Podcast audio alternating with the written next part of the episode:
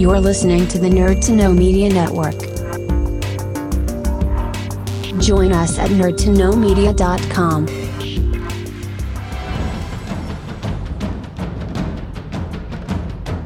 Broadcasting from the Blanchardstown Centre. This is Phoenix FM. This is 92.5 Phoenix FM, community radio for Dublin 15.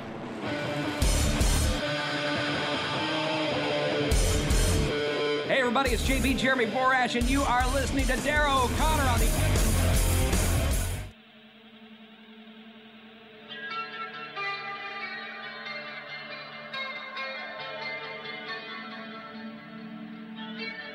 Welcome to the Wrestling Rewind. The only wrestling podcast by fans who don't hate wrestling.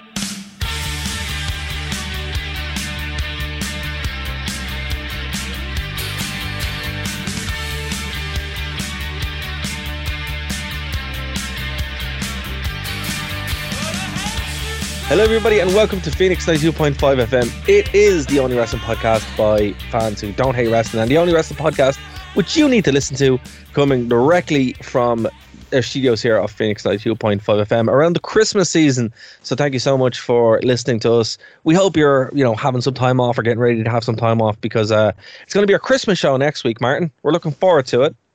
Yeah, have we decided? Are we going to do anything Well, I, think we, I think we have to. I think we have to pick something. yeah, we usually do something yeah, we, we, yeah. I, I, I think doing something.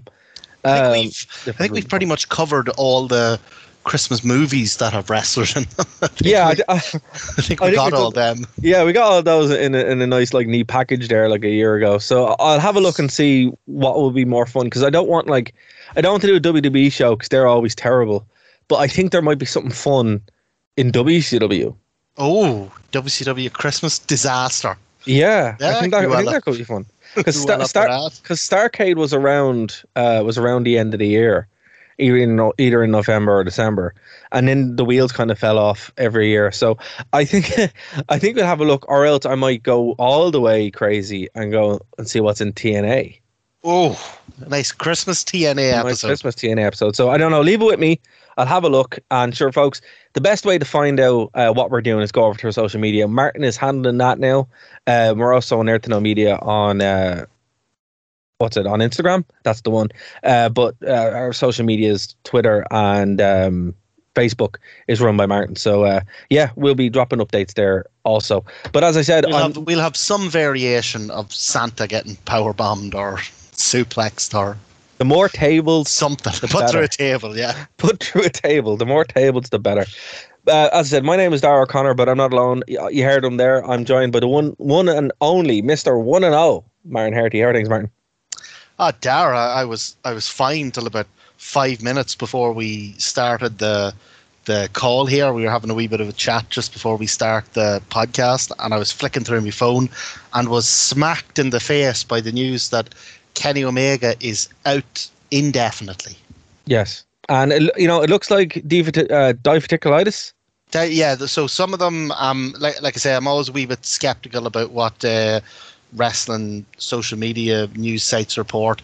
Uh, Kenny Omega has posted himself just saying that uh, I just I'm out indefinitely. Um, but it doesn't sound like an injury. It sounds like an illness.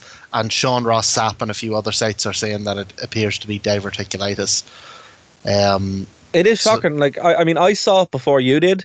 Uh, for some reason, I uh, it, it broke on my timeline before you start talking about it. But you kind of like so, folks. We were t- we talked we talked like half an hour beforehand. We just kind of have a chat, and Martin went deadly silent, and I knew what it was, and I was like, "How did you not see this before me?" Um. So yeah, no, it, it's it sucks though because I mean, like, it, look, if it is diverticulitis, I I didn't think it was that. I thought it was something else. Uh, if it's diverticulitis, that is least uh, less bad, but by by no stretch of imagination is it like something that he's just gonna walk off. I was watching um Brock Lesnar actually something to do with Brock Lesnar and his struggle with it. And apparently like even when he gets hit now in the stomach, it still hurts. And he was out for like two years or something like that with it. So I mean look, Omega's a professional wrestler, he's not a fighter. Um so he doesn't probably have to contend with that. But you know, I'm hoping he'll be back before all in.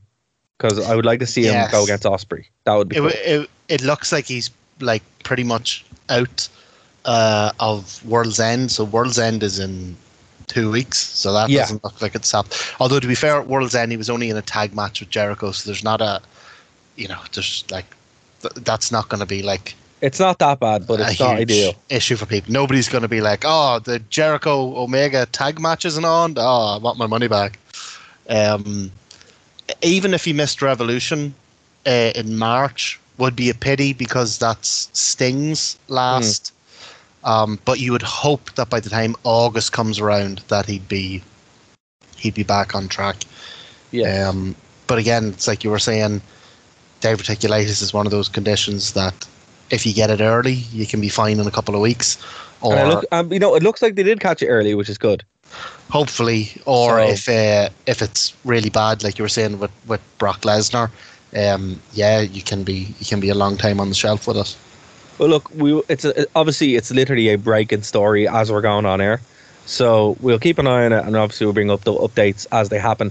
One thing off the bat I want to say real quick is I've spent a lot of time actually updating the feed, and I've do I've done a, uh, a new way of updating the feed where it's actually like they're dropping as we uh, like as we we do them, so it, there's not this big massive back catalog.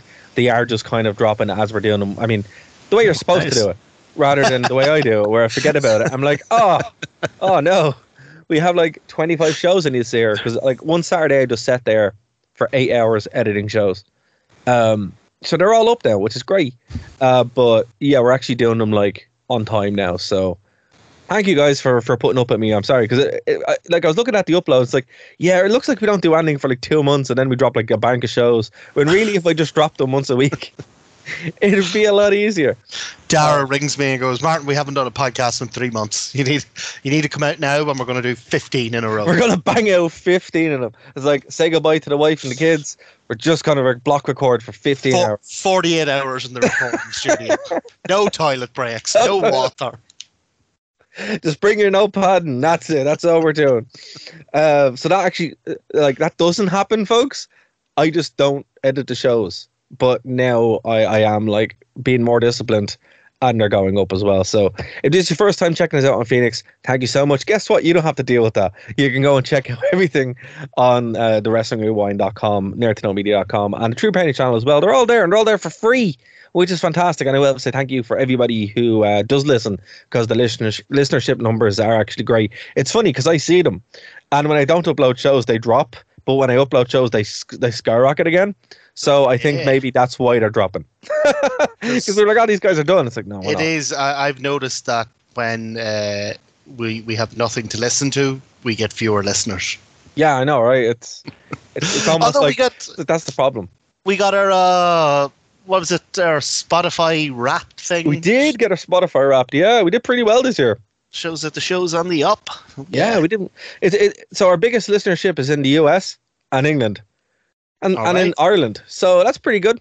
Uh, I mean, it makes sense. We're, we talk about professional wrestling.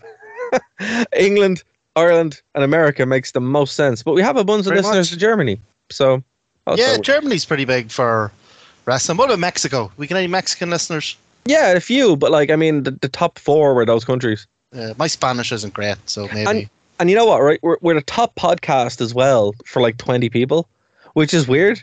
So like twenty people like love our podcast so much that like we're their main podcast of the year on Spotify. we need to find these 20 people and organize some sort of night out in Dublin. Or, or Belfast, 'cause Belfast is cheaper and well, better. well, look, I'll, t- I'll take whichever one involves me traveling. That's uh, deadly. Yeah, that's fair. And you get really good points in Belfast too. We went to that place after that gig that one time. Uh, yeah, That was a, that that was fun. that play. Oh, where we went. Yeah, that was Yeah. uh, Lavery's. Lavery's is quite good. Yeah, Yeah, yeah, like- yeah. And, I and like your Guinness. Uh, Bittles is pretty good, and there's uh, nah, there's, there's a load of really good bars around Belfast. yeah, it's all in, it's it's all in good crack, you know. Now, it is still a European city, so there's also a load of Ponzi Archie bars charging eight quid for a pint. Yeah, But no, no, no, no. You go to the dive bars. Exactly. That that that's that's where the that's where the real fun is.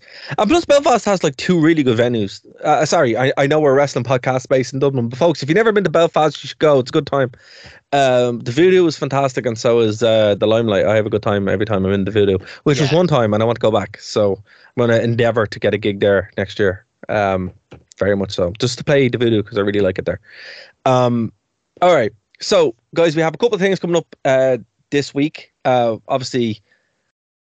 We're going to cover some news, which we've already kind of done. Um, I do want to, I do want to talk about cousin Phil, um, real quick because I have to. Uh, wouldn't, wouldn't be uh, one of our podcasts if we didn't. I know, right? He just seeps in. He just seeps in. Uh, we're going to talk about WWA, which I don't think we've actually ever done on this podcast yet, or at least you and I That's- haven't. That's WWA. Exactly, WWA. Eh? Eh? And uh, then in your house number seven. So, folks, we have an absolute jam-packed show this week. Uh, we are either like we're not gonna we're gonna split this into two shows. We're just gonna either you know go for the tight hour, or else we're going to go for a ninety-minute show, and that's what's going to happen. Uh, and then next week, it'll be Christmas related. I just have to have a time to ru- uh, ruminate on which terrible festive gimmick we can go for. We'll figure something out. we will. It's wrestling. There's bound to be a, an embarrassment of cringy riches to to get through. So CM Punk, cousin Phil, right? So he's so he's doing his. So I thought you'd find this interesting this week. So he went on a little world tour, and I was in Rome for a lot of last week. So I was kind of watching. So Rome is an hour ahead of us, um. So it's like six hours ahead, like uh, ahead of any wrestling that happens in the in the US. But by the time you'd wake up, particularly when you're you're doing tours or you know anything like that, I would wake up around eight so I would all the news would be breaking because the show would just go off the air, which is a really weird thing to actually experience. Um, and yeah, like Punk was doing his little tour, so he went to SmackDown. So he went to Raw first, then he did SmackDown, then he went to NXT, then he went back to Raw and signed in Raw, and obviously that's where he is now. Um, but it was interesting to kind of see like what he was doing with these. He was kind of hinting that he wanted to go on NXT or should he go on NXT. And there's a bunch of different news breaking around here that's saying he might actually end up running NXT with Shawn Michaels eventually, which I mean makes an awful lot of sense. Uh, SmackDown, that was kind of flat, but he could have really good promo on Raw on Monday, which I want to get your opinion on because some are saying it's literally the same thing that Ham that Ha- he did with Hangman, and it kind of is. Um, but I mean, what do, like a lot of this kind of uh, ties into what I said to you last last time we were talking, which wasn't last week because I wasn't here, but it was about two weeks ago, where it's like they are going to start leaning into the reality of CM Punk. What do you think about this? Um, I mean, I think the NXT stuff, uh, not him running at the him showing up and saying, "Oh, I might sign for NXT." I think that was pretty blatantly just to get more views for the pay per view. Like there was no chance he was signing with the NXT. Um, him running it like down the line might have a have sort of more um, more of a possibility to it. I do recall there was a lot of talk when uh, Tony Khan bought Ring of Honor that they were talking about it would basically become uh, CM Punk's like when he was done in ring, he would basically book and run Ring of Honor. But again, it's hard to tell what's uh, what's actually being discussed and what's just you know sort of bouncing around the internet. Um, in terms of the pay per view, the promos, man, I've been really surprised by how dull most of them have been. The Raw one that you mentioned did have a wee bit more fire to it, but it's always really bizarre for me to see, to hear Punk, um, you know, given that his whole gimmick was the, the voice of the voiceless and, you know, his name is literally Punk, you know, he's the, the rebel and the outsider and all that. It's so bizarre for me to hear him using like the corporate speak. So for him to be, so for him to be out there talking about, uh, am I going to be a Raw superstar or a SmackDown superstar? You know, when his return to AEW was all about wrestling, and I came back to wrestling, and um, so it's always really bizarre to hear him using that kind of language. The Seth Rollins face-off was just absolutely a 100%, and I suspect deliberate rip-off of the uh, the Hangman Page uh, promo. Like it was literally word for word. Uh, I'm not going to defend it against you. I'm going to defend AEW slash WWE from you. Like it was blatant. Uh, Well, the thing is that their audience is so much bigger that they can probably get away with that. Um, I see the reaction to it has been pretty big, and I'm I'm looking forward to hearing your thoughts on it. Um, I don't know. I'm still I'm still just not getting it. Uh, He he likes money. Yeah, yeah, and that's he likes money. that's Like, great, but I don't like. But see, I'm not seeing any of this money, so I don't uh, I don't feel any need to emotionally invest in it. I think um, I think his first match is going to be really interesting. Now I know he Dominic has Mysterio. well, th- so these are yeah the the house shows that he's doing. Yeah, Um, I don't know if they are for local audiences or if it's just to sort of try out in the ring and maybe shake off whatever rust there is. Um, and even when he does like properly return, you know, you could be talking about the Royal Rumble, so that's not even really a match. Like, so it could be well into next year before we see his first proper TV match. Um, I think that's going to be really interesting. But what's what's your take on the whole thing? uh, I mean, I, I think it's funny because he is using the corporate speak, but I think he was doing that in AEW as well. Like, he's still like.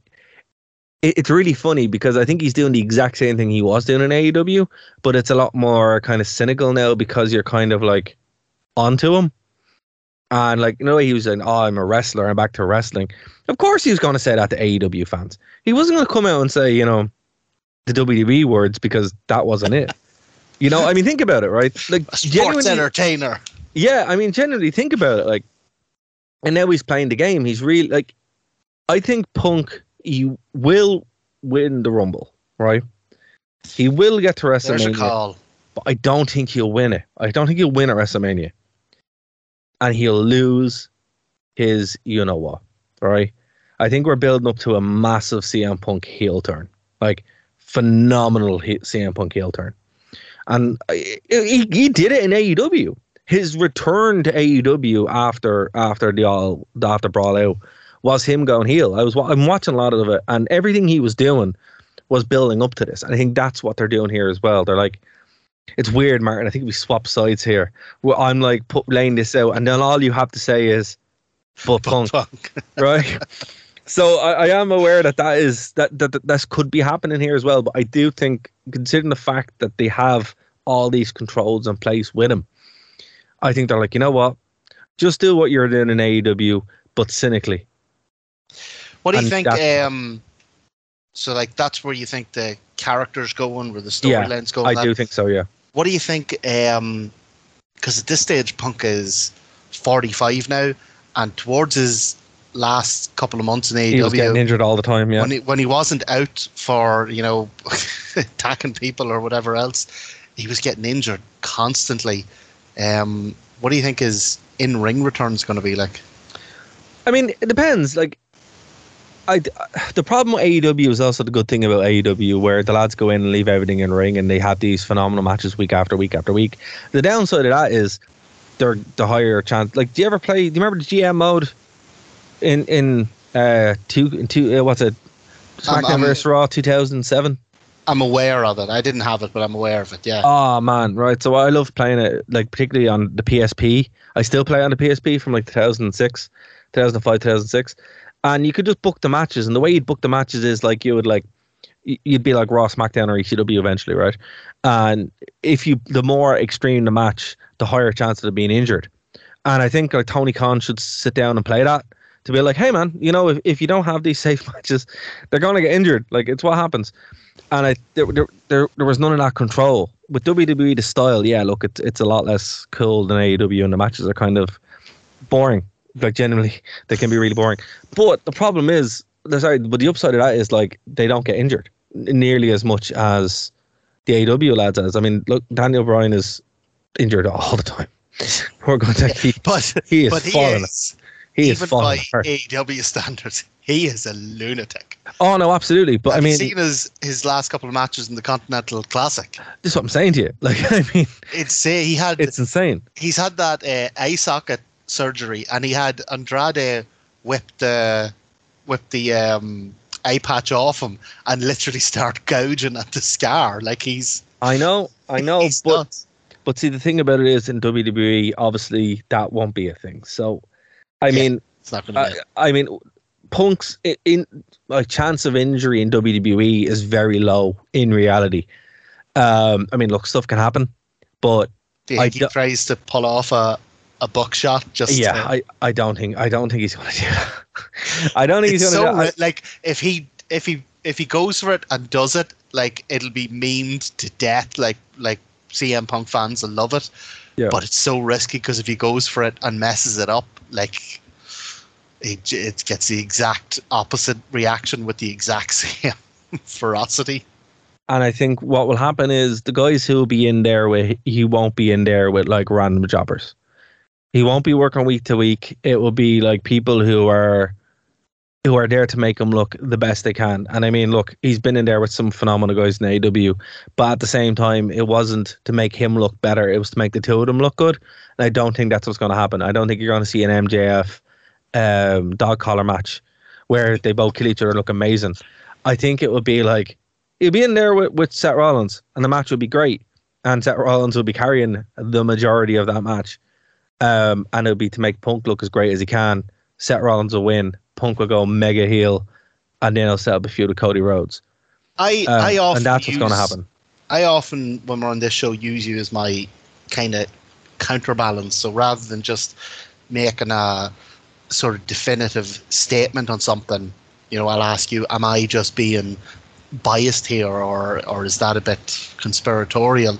But part of me thinks he deliberately kind of tanked his AEW contract or his AEW run because he couldn't hack the in-ring pace. Is that too cynical? Am I maybe being a wee bit over the top there? Yeah, maybe. I think a little bit. I, I, I, I think you're half right and you're half wrong. I do think he deliberately tanked his AEW run when he came back. When he came back, he came back to like, and there's a great video of it, like of someone just doing all his promos. When he came back, he came back to get fired. He absolutely came back to get fired. Uh, but I don't think it's. I don't think it's anything got to do with work rate. It's got to do with he just didn't want to be there anymore. And It's just uh, like so prior to Brawl Out, he was being used a lot more as a singles wrestler. But when he Yeah. got when he got Collision, he was putting himself in an awful lot of uh, tag matches. three man tags and tag matches and eight ways and six ways and whatever else. You know, You know what? Actually, it could be as well. I think he actually enjoyed running things, which is why the the NXT thing makes a lot of sense to me. I think he just enjoyed. He obviously loves wrestling, right? But I don't think he wants to be a wrestler anymore. I think he just wants to run, run stuff. Yeah. Which is why, like, I mean, Collision made sense, and Collision, like when I when I when he was there, I actually really liked Collision. Um, but I think him being involved with that kind of stuff now is what I'd see, and it's probably going to be more his his speed going forward. I think we'll probably get two or three years of, of this CM Punk, and then he'll probably transition and join Shawn Michaels. Because look, it looks like they're having a great time there in NXT, and from all from all reports, the majority of the NXT roster love CM Punk. Which I mean, a lot of the like all of the Collision ro- roster love CM Punk as well. So it's like Yeah, well, It makes sense. particularly with the NXT roster, because they, you know, there'd be that age difference. Like Yes. a lot of them would have grown up watching. and that's that's Punk. Yeah, and that's what what what the reports are saying as well. So I mean, if that is kind of the way it it is the vibe I'm getting. I don't think it was a um, deliberate thing, but I also well, I mean, I think yeah, a little bit deliberate, but the actual messing up in the ring and stuff, I don't think was him trying to be bad. It was like, look, he's a lot older, and he's his body is a lot more broken down than he probably wanted to believe it. But you know, it is what it is. And again, like we always say on this show, folks, no matter how good something is, no matter how well planned, no matter how great it could be, Butt punk. butt punk. Um, I think that's all the news, is it? Do you have anything? no, Anything no, else? no. That's that's kind of everything. Uh, I mean, like we're, we're a couple of weeks away from the Royal Rumble, and like Yes. a, a couple of weeks away from the return of TNA, which I'm very excited about. Matches are really starting to be uh, couple of weeks away from uh, World's End. World's End. and Yeah, the uh, end of the Continental Classic, which I don't know if you've been watching, but for me has just been the best thing in wrestling this year. Um, really, a lot of in-ring storytelling, a lot of like competitive sports-based storytelling, and then these brilliant. I love these promos they're doing. They're like thirty to sixty seconds, but they're like immediately after the match. They catch up with guys backstage and it's uh, I don't know, just as a whole. It, it- do you remember when AEW first came out? And one of the things they were talking about was a kind of a, a more focus on the sports space aspect of wrestling. yes. It's it's a lot like that, and it's ah man, I'm I'm loving the Continental Classic. Oh well, look. I mean, that's one thing that um, AEW's always been able to do is put on one hell of a tournament. But speaking of tournaments, Oh, Speaking Here we go. of tournaments, oh, speaking of tournaments, we have the most prestigious tournament of all time. Forget your King of the Rings, forget your uh, Deadly Games tournament, forget your uh, Continental Classics. We have the greatest tournament of all time, ladies and gentlemen. And where you can find it, it's on YouTube. Now, I don't think it's it's by them officially, but it is there. No, it's not. It's by some random guy. Um, I do own this on DVD. Full disclosure.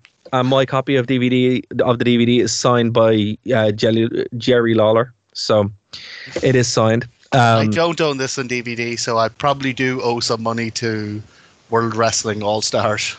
so yeah, and as you said, this is uh, from WWA Inception. So we're going all the way No, back. no, no. The Inception. The Inception. they did this really weird thing the whole way through their run because the run was only like four or five pay per views. yeah, it was very, Um, very, very, very small. and I think maybe it was because so Bret Hart is their first commissioner, and Yeah. Bret Hart had this awful habit of I don't know if it's a Canadian thing of putting the in front of stuff that doesn't need a the. So I'm here in the WCW tonight on the SummerSlam. Kept doing this, and all their pay per views are called like they're not called Inception, Revolution, Retribution, something else. They're called the Inception, the, Revolution, the Retribution. And I think that was a call by Commissioner Bret Hart. But what's interesting about this is, so this was my first ever wrestling show, WWA. It came to Dublin, right? Now it was around this time. It was. It wasn't 2001 though. It was 2002, and all the matches that we- we're going to talk about here were actually the matches that he did in, in Dublin. Not to the same extent, but a lot of them were. Uh, there were no cage match, but I did see a black wedding match in person, and it was Oh my God. yeah, it, it was something else. Um, and, and Bret Hart came out with the belt and all that kind of stuff. So even though we got a resolution, we also didn't because then he went on tour and ignored most of this. So some background here. It turned now the reason why I picked WWA was not because it's weird. That's only part of the reason.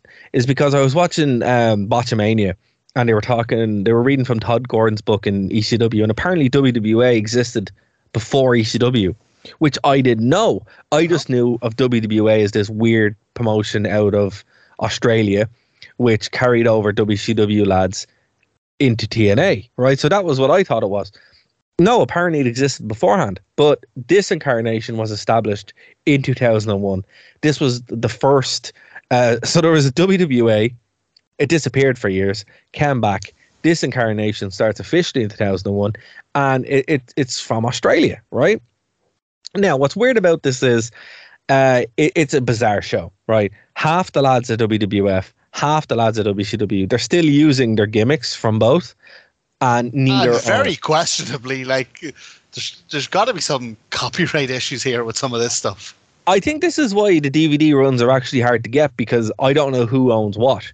Like, and, and from this, there there would be like if you're looking at the roster as well, like the roster basically is a, a, a trumped up TNA roster, um, in in lots of ways. But it also has like the Road Dog literally coming out as the Road Dog, which Well, is well, still uh. To be fair, he does drop the second G. So he's just Road Dog with one G. I don't know if that's like do you know the way Rhino used to be a Y and then an I, and then that got him around the copyright. So I don't know if uh, if Road Dog dropping one G got him around the copyright, but he still comes out to his old music. He does, yeah, and, and does he- his old ladies Yeah. and gentlemen, boys and girls. At least he's not wearing his. uh He's not wearing a DX gear. He's only half wearing DX gear. Yeah, yeah, he's still wearing the, the like you can still see it on the knee pads and all that. But yeah, he's wearing is it a WWA t shirt he's wearing? Yeah, and I actually have that WWA T-shirt as well. No, because that was the tour T-shirt that they would uh they would sell. I mean, this brings this brings back a lot of memories to me because this was my first like wrestling show. Um, but I still think this is the most because this is the DVD they were selling at the event, and then you go and you get it signed, and it's bizarre. I think JB signed it as well. I'm not too sure. I'll have to check the signature and I'll put it up on the social media. But look, again, this started um around October 2000, 2001. Uh, so it was uh, just after uh, WCW and ECW were gone out of business and bought by the WWE. There was that void, and a lot of lads were just like, "Let's go work." So this was established in Australia. I think maybe that's how they were able to like get away with it. Uh, I, I wouldn't shock me if that's how they they did it. Um, but yeah, so look, where do you want to start with this? Um, well, I mean that's uh, so. There's a couple of dark matches in that, but I think we can skip over them. The uh, uh, first match is Juventud Guerrera versus Psychosis. One Now, second. This is one second before before we get into that. Can I just say this has my favorite thing that I one of my favorite things and one of the things that I hate most. And I can't decide which one it is. Right. So JB is on commentary with King. King had been fired from the WWE because he wanted to stick up for the Kat. He was married to the Kat at the time, and this is why Paul Heyman took his spot at WrestleMania, and why Paul Heyman was, was doing commentary uh, in WWE. Right. So this is why King is there. Um, but they act so they're doing commentary, but it's also being piped over the PA system, and That- they did thi- and they did this live as well. that's what I wanted to ask. Yeah, it sounds there's a, an almost an just a almost imperceptible echo to all the commentary. So is that what it is? That's actually being you're watching that live, and King's there making all his weird homophobic jokes. Yeah, yeah. I mean, this is what they. I, I'm, I'm for the record. Uh, the the method of it being delivered is my favorite thing, not the content of of King's content. Just, just so, so we're clear. Um, but I mean, no, they, they did this at the live shows as well. They'd have someone, they'd have two lads, and I think it was JB and someone else doing commentary, and it was piped over the PA system. So obviously, this What's, what what's they that did. like at a live show? It's amazing. It, it, Yeah. It's like, yeah, I mean, they should do it. Like, I know why they don't do it because it sounds like this and it sounds weird, but it actually, Sure, surely a big company like WWE could find some way of separating the audios and no, because I don't think you can. Because at the same time, like, yeah, you, I mean, you could, but then you'd, it would still be there. That weird echo would still be there. And I think they, WWE probably did try this in the past and they're like, we're never doing that again. But they did it so early on uh, that it's looped back around to being revolutionary. But I mean, this is the one thing about wrestling shows live that I hate. That you're just sitting there, and I know I know the atmosphere is great, and you're around people, but not having commentary that you can listen to really takes so much away from it. So that's what that weird echo is, man. That that's that's the actual commentary going out over the house the house uh, It- speakers as well. in terms of production, the show is not terrible. Um, they've got a pretty respectable eight and a half thousand people there, although I think the arena is set up for much, much more. Um, so there is, depending on the camera angles, there's an awful lot of empty seats and that around the place. But um, it's not it's it's not the worst production in the world. There's definitely some stuff that they need to iron out. I said need to iron out as if they're still going. Like um, some of the camera angles and that, the the cuts came at the wrong time and they tended to miss a lot of stuff. But that's like see stuff like that. That only comes with experience. Because like you see, even in AEW, AEW's first couple of years, they were you know they were missing stuff with um, camera angles. They were having production issues. They were having you know maybe sometimes cutting to the back and the wrong sounds going out. You know, maybe the audio from the front going out, and uh, so like I wouldn't necessarily knock them down an awful lot of points for Mm. that kind of stuff because that's that's just teething problems for any kind of major production. Oh, absolutely. And I mean, the thing about it is, if if this was keep, if they kept going, uh, well, I mean, oh, look, I mean, there's two ways you can look at it: either ifs or what actually happened. They did actually keep going. It became TNA wrestling, and they went they went back to a much more traditional setting where they they didn't have um they didn't have commentary being piped out, and the arenas were a bit smaller and that. But I kind of like this setup because it's so bizarre and weird. It's like when we were going back and looking at WCW, it feels like they were kind of onto something. And they they removed some of the excess and brought it back to its like purer form. And that's kind of what they did here. This really looks like a really decent 2001, early 2001 um, pay per view in lots of ways. But then at the same time, it also is quite cheap. The, the ring doesn't look great. They haven't gone mad with like graphics or setup. They're using the like obviously like it looks like a lot of these a lot of this place was papered as well. Um, but they, they went back to basics and just focused on having decent to good matches or bringing in guys who they talk and have decent matches. So that's what we have. The opener being Psychosis and Juventud Guerrera. Uh, and, and a kind of a weird one because it's a ladder match, Yes. uh, not just for the WWE International Cruiserweight title, but it's also a quarter final tournament match for the world title at the end of the night. so every so pretty much every match on this is to set up this uh, tournament that they're having. So it's a one night tournament for the vacant WWA World Heavyweight Do you Championship. know who was the champion before the title was vacated? I'm gonna guess it's Jeff Jarrett. Was it Jeff Jarrett?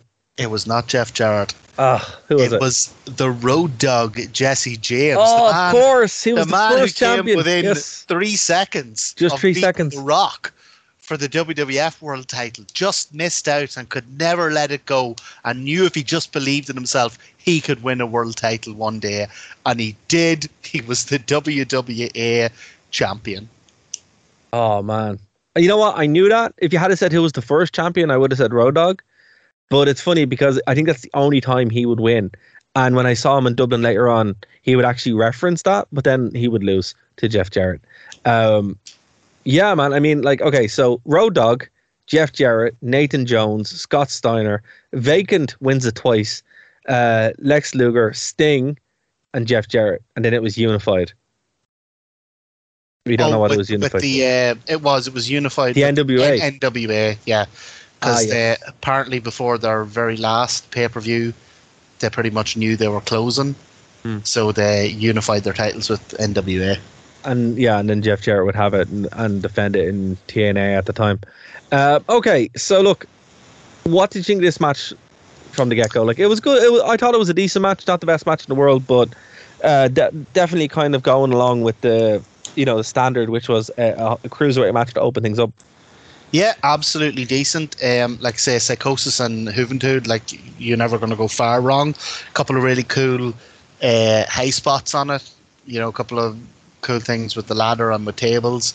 Um, not the like the best match in the world, but to be honest, when you suggested this, I thought this was going to be one of those things that uh, you know it's like, oh Martin, you should go watch this, and then I sit down and it's terrible, and it's you know we rip it apart.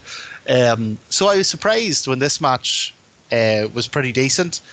Um, the production was pretty decent. Everything was looking promising enough. Yeah, like I don't have, I don't have a wealth of notes or anything. It was, it was a pretty good early noughties cruiserweight ladder match. Like you say yourself, it was, it was very very WCW, which isn't a bad thing. No, and Juventud won. I think that was the right decision. But there's a couple of points here I want to make on the production side of it because I have to. I really like the little logo. I think the little logo is lovely. Um, It's one of the most tasteful logos that they have. You know, and honestly, I've, you know, WWA should have just kept the name instead of going with TNA. But you can't really chant WWA quite well. So you know, maybe that's why they kept it. I, I didn't know. Dub I did, Dub A, I suppose. dub dub A, yeah. then No, it that'll just have- confuse the Canadians when you go there. It's dub dub A, dub dub A. So I noticed that there was a fun sign, and it literally said, "I don't like signs." we, we we got like probably one of the last hangovers to basically the Nitro Girls who aren't the Nitro Girls. They just had a little dance. The Now, Starettes. It's a star. That's true. The That's true. Yeah. Uh, a couple so- of the names on this thing, like for the different tag teams and for like the names of some of the pay per views and stuff, I'm like, lads, if he's had to just sat down for five minutes, he's got to come up with something. they were trying not to get sued. They did their best. But I mean, that only goes so far. Later on in the show, when we get Gangrel and he's called Vampire Warrior, I'm like, that's j- make an effort. I can explain why that happened. Put a pin in that. We'll loop back around. We'll loop back around to that one. Um, so yeah, I mean, if you're looking at the production, it looks like Raw with WW, well, sorry, with WCW kind of pasted onto it awkwardly. That's what it kind of feels like. Now, I don't think that's bad. It's just kind of jarring. Like it is very, very jarring. It it looks like a low rent Raw, but like a high rent WCW. It, And- it definitely doesn't feel like a pay per view. It, It kind of does. it could Kinda does. definitely pass for maybe 90s, like you say, Raw or Nitro, but it, it just doesn't feel feel like a pay per view, you know, especially when most of the matches go between four and six minutes. The worst part about the show is that Nathan Jones is back. Yeah. So we get a backstage segment after the Starrettes where this limo shows up. And who gets out? Nathan Jones. Not just Nathan Jones, but Rove McManus, who I had yeah, no he's idea. the owner. He's the owner. Is he? Yeah. See, I looked him up and it just gave a list of like a, a comedian, actor, and I thought, all right, he must just be like, he must be a big deal in Australia. Yeah, yeah. There's a reason for that. Um, he's the owner of WWA. Right, right, okay. And the Um, sad thing, see, the sad thing about it is, it's like, this, see, okay, I don't want to harp on this too much, but you know my like jadedness when it comes to like Tony Khan. Yes. This is where it comes from. It comes from. I've seen so many owners of wrestling, you know, uh, this Wrestlicious, TNA to an extent, and I'm like, okay, we'll see how long this lasts, and that's why. I think that's why. You know, it's just like when you, there's nothing new under the sun, and yeah, I mean, I don't know. Know what they should do? They should have a WWA staple show up in AEW with your man, and then him and Tony could feud.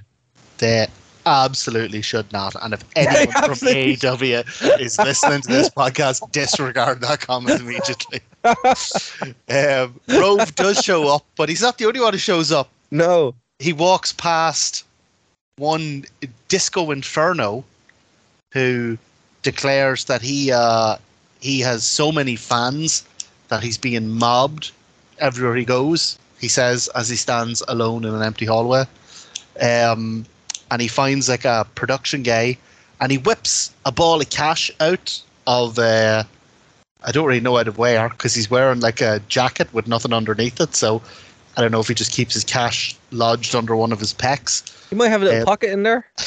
And he, he could have, yeah, we surgical, we surgical slip. Yeah. Um, and he he sets off what will be, for some reason, uh, a kind for of some reason. a pay per view long angle, uh, where he says to this guy, I, "I need some protection. Take this money and get me two suits." Like suits, I assume is vernacular Bodyguards. for bodyguards. Yeah. Uh, so this couldn't possibly lead to any kind of, you know, misunderstanding or confusion when you're, you know, giving people vague instructions using vernaculars from a different country. But it would lead to our next match, Conan, who who would be defeated by the Road Dog in a dog collar match for in another quarterfinal for the World Heavyweight title. Now here's the thing: Conan and Road Dog would be, would become a tag team in TNA very soon after this. Uh, they they would not. It would be like just before Voodoo Kin Mafia, uh, before Q Kip would come over. um, sorry, the names that they chose are just so bad. um, yeah, so this would be the first time that like Conan would come out and cut a promo, and he's still doing his uh, WCW gimmick. And I think the thing that shocked me most was the fact that yeah, he's uh, when Road Dog comes out, he's being the Road Dog. He- He's fully, coming out like fully. literally nothing is different. He's coming out to the same music. He's wearing the gear. He he's the road dog with one G, as Martin correctly said. He's he's doing the water and that. But the thing about it is, all the signs still call him road dog with two G's. So I don't know, and I don't know if you caught this or not, but on the T-shirt, right? So as I said, I own this T-shirt. It's somewhere in my wardrobe, right? All the wrestlers are just it's stills from the wrestling companies that they're in beforehand. Bret Hart, that's a WCW picture. Buff Bagwell, WCW picture. Jeff, uh, Bret, Bret Hart is I holding thought some of them looked really familiar. the US title from WCW. No. Road Dogg is yes, yes. Road Dogg is literally wearing the DX shirt, like the, the awesome DX hockey jersey. So Rove McManus full on went, just go on Google and download them. We're in Australia. What are they going to do? I think that's what happened. I honest to God, I think that's what happened. Why, why don't you swim over here and arrest me, McMahon? well, I mean, the thing of it is, like everything on that shirt is owned by Vince McMahon. That is Yeah. right. Everything. Everything. Yeah, I wouldn't be surprised if they're printed on like just plain T-shirts that they whipped out of his closet. Well, look, it's just hilarious. I just don't. I mean, look, folks, if you have anyone from Australia listening, please explain to us how the law works over there or how this was allowed. And, apo- and Hey, the apologies for the accent. Yeah, I mean, I don't know. I, I you see, you're a braver man than I am. I wasn't going to do that, so fair play. Um, but I, I get about four or five seconds out of a half decent Australian accent before it descends into kind of a Cockney English thing. well, look, I mean, I think it was serviceable enough there to to, to explain what's going on. Good We did enough ha- for an X Pac Euro. Absolutely. Send us an X Pac Euro. By the way, I was listening to uh to X Pac theme music the other day. Again, just because it's great. X Pac makes more sense than make some noise. Even though I know that's what he's saying, it makes less sense every time I hear it. But then his promos that he would say make more sense now that I know what he's saying. He's just, uh, I think the problem there is you're taking X Pac and you're trying to attribute sense to any of it. And I think that's where you're going wrong. No, I mean like just saying X Pac, you know, because his music is like kind of a, a, a you know, it, it's a remix or a retake on the DX music because it's basically the exact same thing, just with a bit more spice to it. Yeah, Um, and I mean it's it's wrestling. Like you need something identifiable, and But why did he say make some noise? They were already screaming because it's DX. it's mad that that was such a catchphrase of his. And like you say, when you go back and watch his promos, you, you see it all the time. You start to notice it then. But um, up until we kind of um, Lifted the veil. stumbled upon yeah the fact that he said make some noise i never would have associated that like if i'd been in a wrestling quiz and it was which wrestler's catchphrase was make some noise i'd be like a doink i, I don't know I, I don't know Jeff Hardy. the the the, the the Boston Brawler, who says make some noise? I have no idea. Oh man. But yeah, no, we did see the worst belt shot in history in this match, where Conan just lazily hits him with the belt. Which Oh. I don't. I don't. Did you catch what belt it was for? Some reason Conan has a belt. No, yeah, I didn't. I didn't know what it was. But do you know? You know what? um, It, know what it could be? It could be uh, a Mexican belt, maybe. Well, From the he- Indies in Mexico. Yeah, he he maintained his kind of links with uh, different Mexican promotions and that. Triple A, maybe? Could be triple. A. yeah, even when he was in um, uh, American or Australian companies, whatever. But one thing I noticed throughout the night was like a lot of the guys, a lot of the wrestlers out there look like they're having a lot of fun. A lot of them are not taking the show particularly seriously, and a lot of the like, uh, a lot of the moves, the punches, the slams, and that are they're going very easy. There's a lot that's not connecting. There's a lot that doesn't look like it has a whole load of impact. I think these guys saw this new company and thought, eh, it's probably not going to last. It's a payday. I'm not getting hurt over it. Ah, yes. The the term that we like to that that is used for this kind of situation is money mark, and uh, I think they knew what was going on here. But the thing about it is, with even with that mindset, right, it's still a decent enough show. I think it's just a bizarre time capsule because everyone really wants it to be WWE, and it's not. But it kind of is if you squint hard enough. And I think Well- that's why it's so weird. if you squint hard enough and you don't listen, because before, like literally before every match, every single wrestler has a promo. This show Yes. is two hours long. There is about 40 minutes of wrestling on it. Um, and every single promo is about WCW or WWF.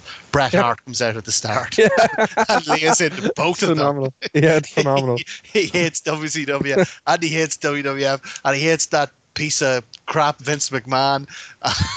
you know, like, and he's like, I'm proud to be here at a company with some integrity, he says, sounding like a man who's just the most bored man who has ever, li- like, his heart is not in this in the least. And you know, I also enjoy that like Road Dog is still doing the DX like shtick throughout the match. He's throwing up the X fists and he's doing the the suck it chants and Oh, he's fully, It- like, it's like surely this is going to make your transition a lot more difficult going forward by still wrestling like the road dog. I just don't but then again at the same time everyone is cheering for him. If you squint hard enough it still looks like raw. Maybe that's what they did. They're like, look, we're not going to bother I changing mean, things but you here. also have to remember this is in Australia. So generally outside of the US, fans don't get to see these guys a lot. So they are going to be, you know, more forgiving and you are going to get uh, like better reaction. Because how many times have we been watching a TNA pay-per-view where ex WWF or WCW guys will come out and do their do the shtick that they were doing beforehand and the crowd will start chanting same old crap, same old crap. Yeah. You know? So I Yeah. think maybe they got a wee bit of a leeway here um, because it was uh, a non American audience. Uh, the other thing I thought was hilarious, and I'm the biggest Bret Hart fan in the world, like, so, you know, I'm all about the Hitman. But, uh, like, he just, I, I don't know if it was just his general malaise with wrestling as a whole at this stage, but uh, so he's obviously sent out there to start the show and introduce the belt and hype up the crowd. And you know, Rove McManus was backstage going, "All right, Britt, you're gonna go out there and you need to get the audience wild. You need to hype them up for the show for the first match. You've got to get them all going mad and really lift the spirits." And Brack goes out and starts talking about 9/11. Jesus Christ, Bret. what are you doing, man? What are you doing? Uh, Oh man, what a mess! but yeah, like by no means a terrible. And we're, I'm not going to rip it apart, but it is a very bizarre, very funny, ultimately entertaining show. So look, the next match I think is the most WCW of the show. It's Crowbar, or what did he call him? Devon Storm. Devon Storm, yeah. Devon Storm, uh, otherwise known as Crowbar, in there with Norman Smiley. Now look, so I like Norman Smiley, and I shouldn't because Norman Smiley is terrible, and the damage he did to the hardcore division in WCW i- is, is is substantial. But I still really like Norman Smiley. So to see him in there having a silly match with uh, Devon Storm is just this is the dregs of WCW being broadcast, been, been not only broadcast back to the U, to the US and the UK, but been exported to Australia for people to experience. So I mean, even though we're saying yeah they're taking off they're taking off the WWE kind of stuff, they also at the same time exported the, like the worst of WCW. Now what's funny about this is, for me this is kind of like the filter. Do you ever get like coffee in in on like an uh, an Aer Lingus flight where they have that weird like filter thing where they just pack it full of coffee and the coffee brews and then the filters through this weird thing and you drink the filter. Do you ever have that? No, see, I, I don't really drink tea or coffee. But I did but- get a whiskey in a in a plastic bag on a Ryanair flight. Like literally comes in like a wee plastic baggie. That was weird. that that I have no explanation for that. but the, the first one, the first one I do right, it, it basically brews the coffee in the cup, and it's actually pretty cool. But the filter blocks out all, so you're not drinking coffee grounds, and Ah. that's what this is. That's what WWE is. It's the filter from like the worst of WCW. Just the filter. just a filter. So Not we're the li- coffee. no, this is just a filter. So we're actually watching the filter that would take everything either to WWE, to w, uh, Ring of Honor, or TNA, and then all the garbage is left. And Norman Smiley, unfortunately, very much is, uh, along with Devon Storm, is the garbage. Yeah, like okay. So the first thing I'll say is that at least this made sense because in the previous match, Conan and Road Dog, which was a dog collar match, Yes. Conan whips out a crowbar and is like hiding it from the ref, and then pops Road Dog with it, and then shoves the crowbar down his trousers, and I'm like, it's a dog collar match. It's no DQ. Why? Why are you hiding from the ref? So at least, uh, at least in this match, the, it was openly hardcore and they battered each other. They did. We even got some blood and everything. We got some blood. It was uh, nine, nine or ten minutes long. Um, I mean, one of the issues I had with the WCW hardcore division was that they would go out there and they would have these sort of sort of plundery matches, which are fun for a wee while, but they would go on for like 15 minutes with them. And I think five to ten is as long as these need to be. Um, this was not terrible.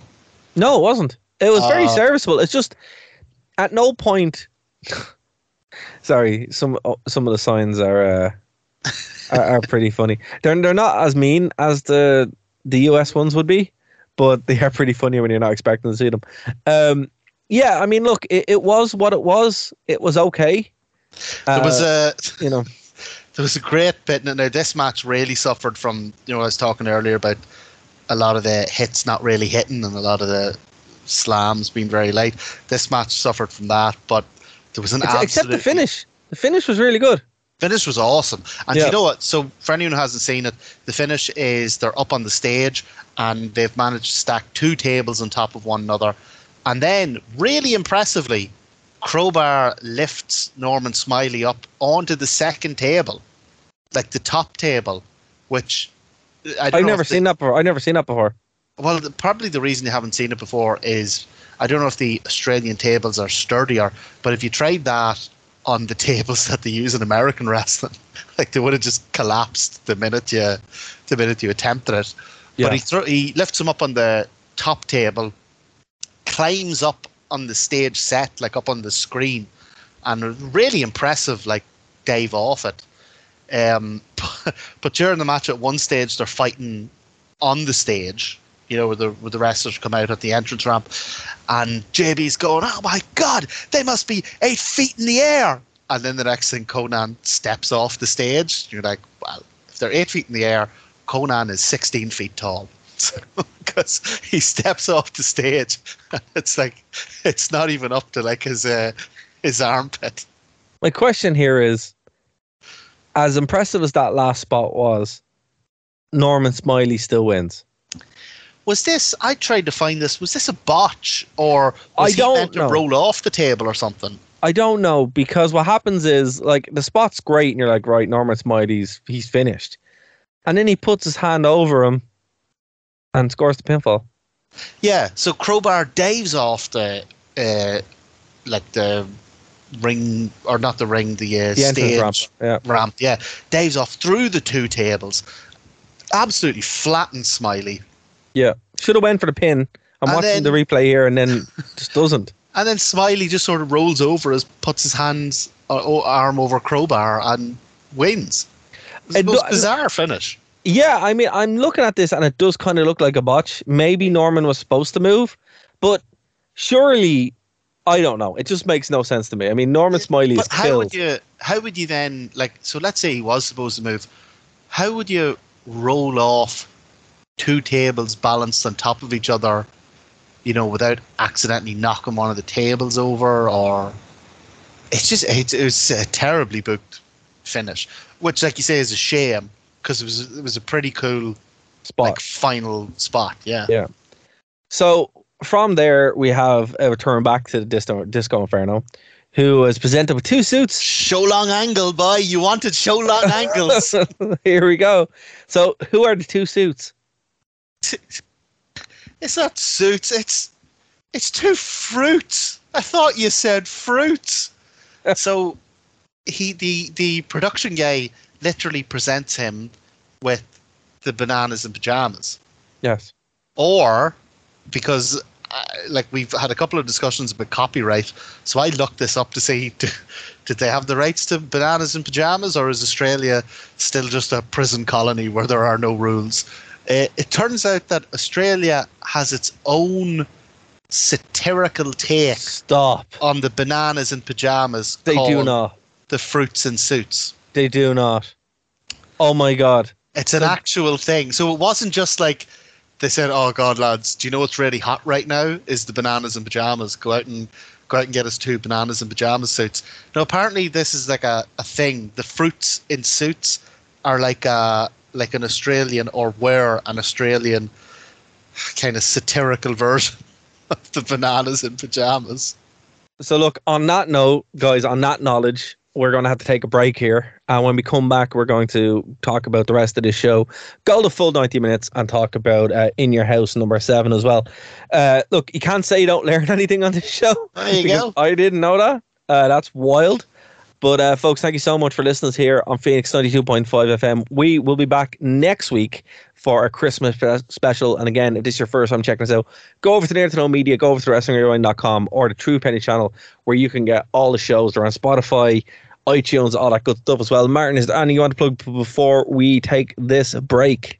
tune in to uh, Nerd to Know Media to listen to the rest of the show because there's a one of the matches we literally can't even say the name of on no, we Phoenix. cannot. We cannot. Uh, and also get well soon, Kenny Omega, the cleaner boy, the cleaner.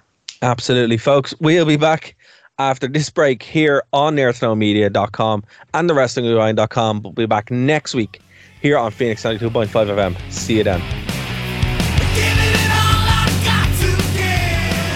You have nothing else to do on a Saturday?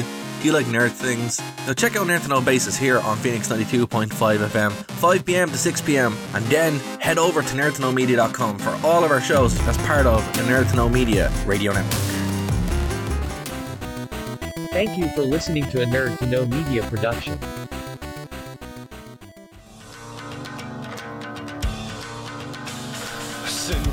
All right, everybody. That was a botch. That was a fucking Sin Cara botch. Um, you were watching with some Sin Cara, weren't you? Yes, oh yeah, Oh, yeah, I saw some of that. Oh, The different variations and the and the.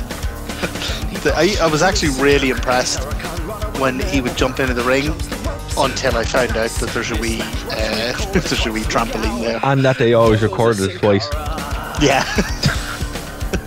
All right, here we go.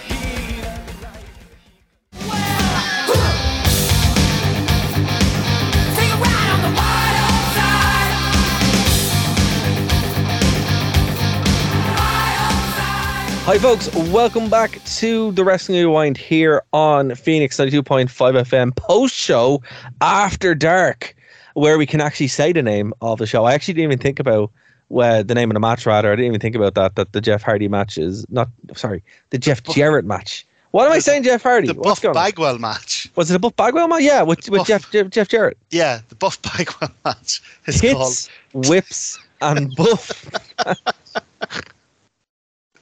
Yeah. This Ah. show did not know what it wanted to be. It, like, are we going to go full attitude era? Let's have a match called Tits.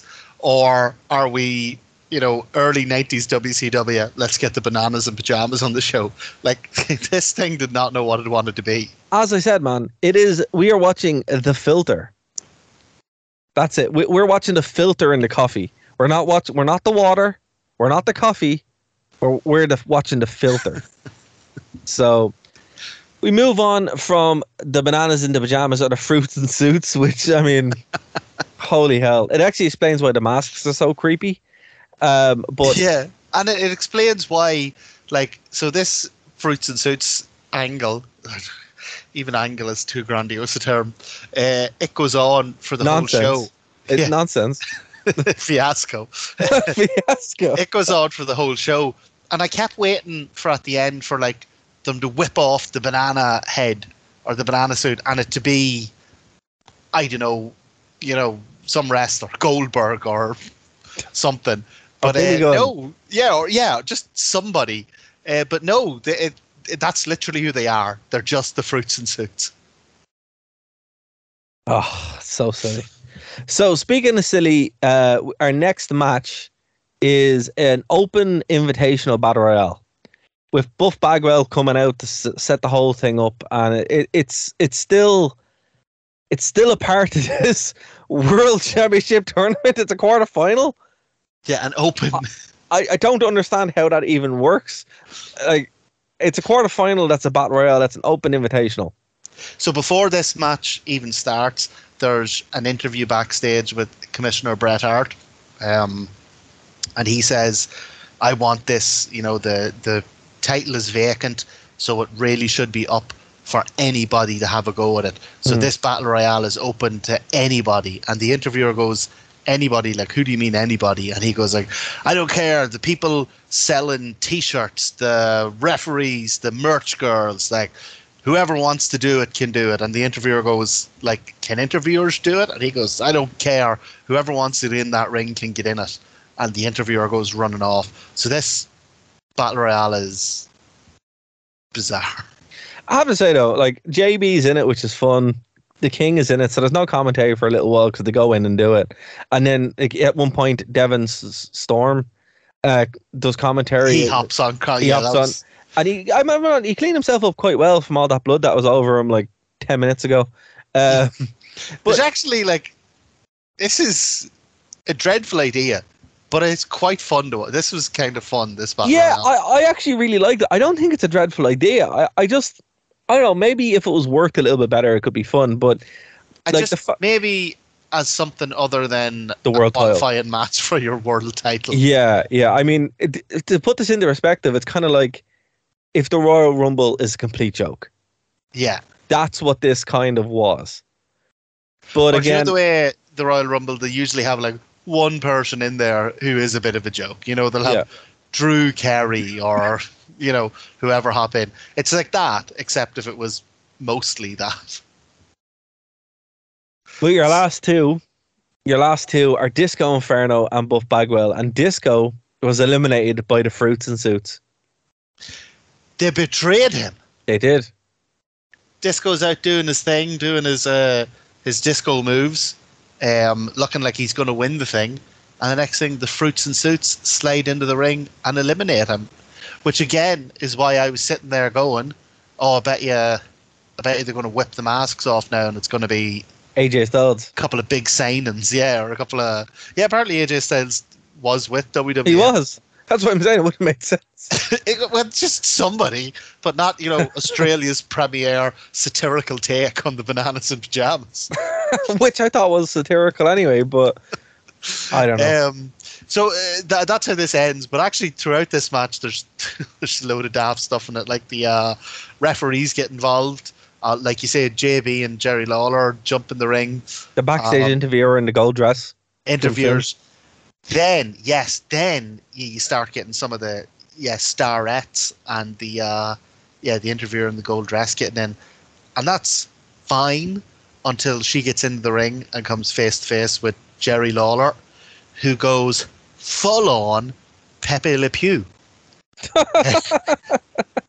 uh, she jumps on his back and he like throws her on the ground, and while she's laying down, he looks down at her and basically just jumps up, not in a wrestling move. It's a it's a vertical missionary position splash where he starts trying to shift her.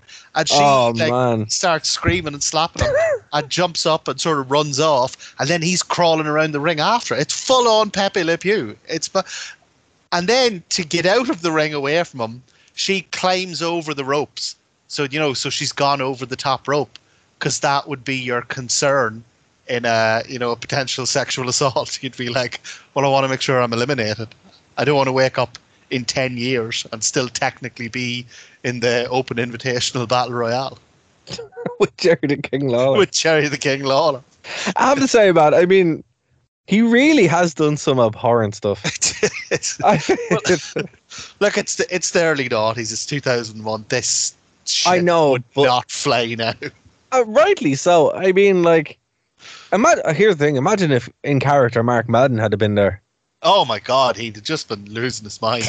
Because this isn't even like the cheeky like. So do you remember a couple of years ago, Ric Flair kissed Becky Lynch, Yes. and I didn't even think it was that bad because it was that it was part of the like character and part of the show where she swung for Charlotte, I think, and missed, and Flair just grabbed her and kissed. It was like a distraction thing or whatever, and the two of them were stood up, and they were separate, and it was it was more on the jaunty, cheeky, funny end of the spectrum. Whereas this is your woman's laying prone on the ground, and Lawler full on fish flops on top of her. Like He's like, this is my chance. is, is this is happening. Eight and a half thousand people, you can be part of it or you can look away, but this is happening. Oh man. So speaking of this is happening, they keep trying. They, they kept, kept trying to make Nathan Jones happen. Even WWE tried with Nathan Jones, and it never worked. But for some reason, he became a world champion in this company as well.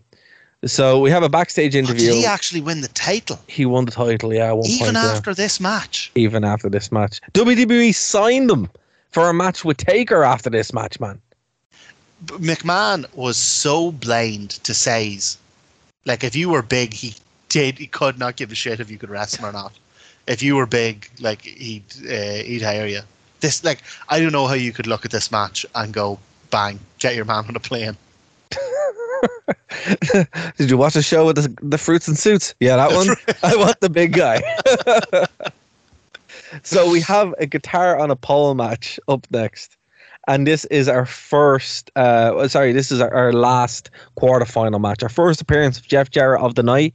Um, so we have Jeff Jarrett defeating Nathan Jones on a guitar on a pole match. Now, I know what you're expecting. You're expecting the match to be meh. You're expecting a guitar shot and you're expecting no one to draw. All of those things happened. Uh, Jeff Jarrett came out. Don't worry, folks. Every one of them. Don't worry, everyone happened. Um, so Jeff Jarrett's coming out wearing his WWF gear, also his WC, WCW Slapnuts gear. They were kind of the same thing. He just wore a Slapnut shirt. It is And- the full on, like it's the branded one, isn't it? It's yeah, like, it's the Slapnuts one. unless yeah. he's managed to get like an exact replica with I no, don't know, no, one of the no, logos he's removed. literally wearing Slapnuts t-shirt. Like, we're in Australia, just don't give a shit. Just No. kinda Well, I mean, he probably had like all this gear in the wardrobe, and he's like, I gotta, gotta wear this. Like, you know, the company just shut down like eight months, well, six months ago. So, I mean, it's still relatively, do you know in if, the year. if they're going this far, it's a wonder they didn't just go the whole hog. Do you remember uh like when you were at home, like when you were younger, uh, American wrestling would come Yes. like your Yeah. local town hall. Yes, yes, it would be like the Irish Rock. Undertaker and Kane, and they'd just be like, like the town hall janitor with a mask on and all. it's a wonder if they're going to do this why they just didn't go the whole hog and just have like some guy come out as the Undertaker, Hulk Hogan. I think because it's earnest, you know, they're not trying to like. I they're just like, look, we have all this gear. We the company isn't established enough yet. There's no point of us going out to get like new ring gear made or come up with new characters. And we're in Australia, and Yeah. nobody's ever going to watch this. And definitely, there won't be a podcast in 20 years talking about it. I mean, you know, And now that WWEF owns everything, like really, we're only going to be on the indies, Uh, so Yeah, we can wear exactly. our gear on the indies. exactly like it's not it's not that big of a deal i don't think they they foresaw this you know uh nathan the front row jones what a weird name uh should be called nathan will never draw jones. Uh, apparently he was a big big deal in australia. I mean he look he is impressive to see. He's like the the big show who can't work. And it's great like your man going off there being his heater firm it's all grand. The problem starts here is when that bell rings and it's Well, just actually, terrible. just, just before the bell rings, Jeff Jarrett cuts a promo on him. Uh, and this would be something of a, a theme throughout the night where he calls him a poofter. haven't heard that one. haven't heard that one in a while. And very unusual to hear coming out of the mouth of a Yank. Yeah, but I think it's because it, because they're in Australia and he's he's learned the he, he's learned the vernacular. Yeah, there you go. Oh my god. So yeah, this match is terrible. Also, a guitar and a pole match. You don't win when you get the guitar. No. So You just get to use the guitar. getting the guitar just means you now have a guitar. Yeah. Uh, yeah, I, I, this is It's another at- match it- it's atrocious. It's atrocious. terrible. It's It such goes- a bad match. it goes four minutes. Uh, the only only thing in it is that Rove McManus it takes a pretty decent guitar shot. He does. Like takes it full on square in the head, like properly bumps, goes down and does like a really decent front bump. You know, a lot of people are wrestlers take a shot and then they bump. You know, they tend to do that real safe. Oh, down on your arm down and then roll back. And no, he takes a solid. This Unless- is what I'm, this is what I'm this is what unless I'm Jarrett just knocked him out. Oh no, no, he properly wellied him like he absolutely laid into him. I have to say, uh, you know, I mean, Jeff Jarrett's guitar shots can be kind of lame. Some of them are great. I think this is probably one of the best guitar shots Yeah, like he's ever done. Um, you know, uh, look again. I'm going to pitch for it. Rove McManus in one corner, Tony Khan in another corner, managed by Dixie Carter. At all in. And again, if anyone from AEW is listening to this, immediately and completely disregard these. Con- don't even bring it up as a joke. It's Don't even bring it up as a Right. don't even in a meeting. No, do you want to be funny, lads? No, Battle of the Billion. don't even bring it up. Come on, it'd be amazing. I'd I, I'd pop huge. Come on. Amazing. Uh, Jarrett, Jarrett gets the guitar anyway and wins the uh, guitar and a pole match. Yeah, so he he gets the guitar and hits a stroke, and it's weird, right? So he hits the stroke for no real reason. Like it's not like because okay, I know what they were trying to do. They were trying they were trying to do a distraction thing, but it's it, usually what would happen here is Nathan Jones would be so distraught by McManus being he's like, oh no, my mate. It- That doesn't happen because he doesn't sell anything. So he's just standing there, and Jeff just grabs him and hits the stroke, and then mercifully the match is over. Yeah, this is only four minutes long, and it's It still, feels like 15 minutes. and it's still enough time to go. Wow, that Nathan, what is it, Jones? Yeah. not a not the guy. Like in four minutes, in a bloody gimmick match with an actual really good wrestler, Yeah. he couldn't even get that over the line. Oh, and by the way, I don't know if we've pointed out that there are ten matches in this card. Really? Every single one is a gimmick match. Literally every single one. Well, I didn't match. didn't put that together until just I now. think I think the worst we ever covered was one of the latter WCW pay per views where they had like ten matches and maybe eight or nine of them were gimmick matches.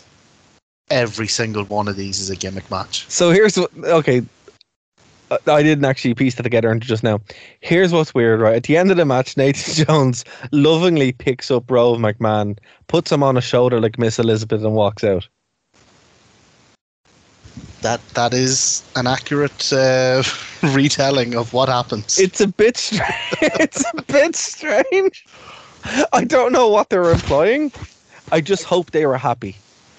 That that's that's my hope. I, I I- think one area where you should uh, give a little bit of acknowledgement to Tony Khan, a little bit of leeway to Tony Khan, is that so far he has resisted the temptation to book himself. I want to see him wrestle Rove McMahon But- at all in.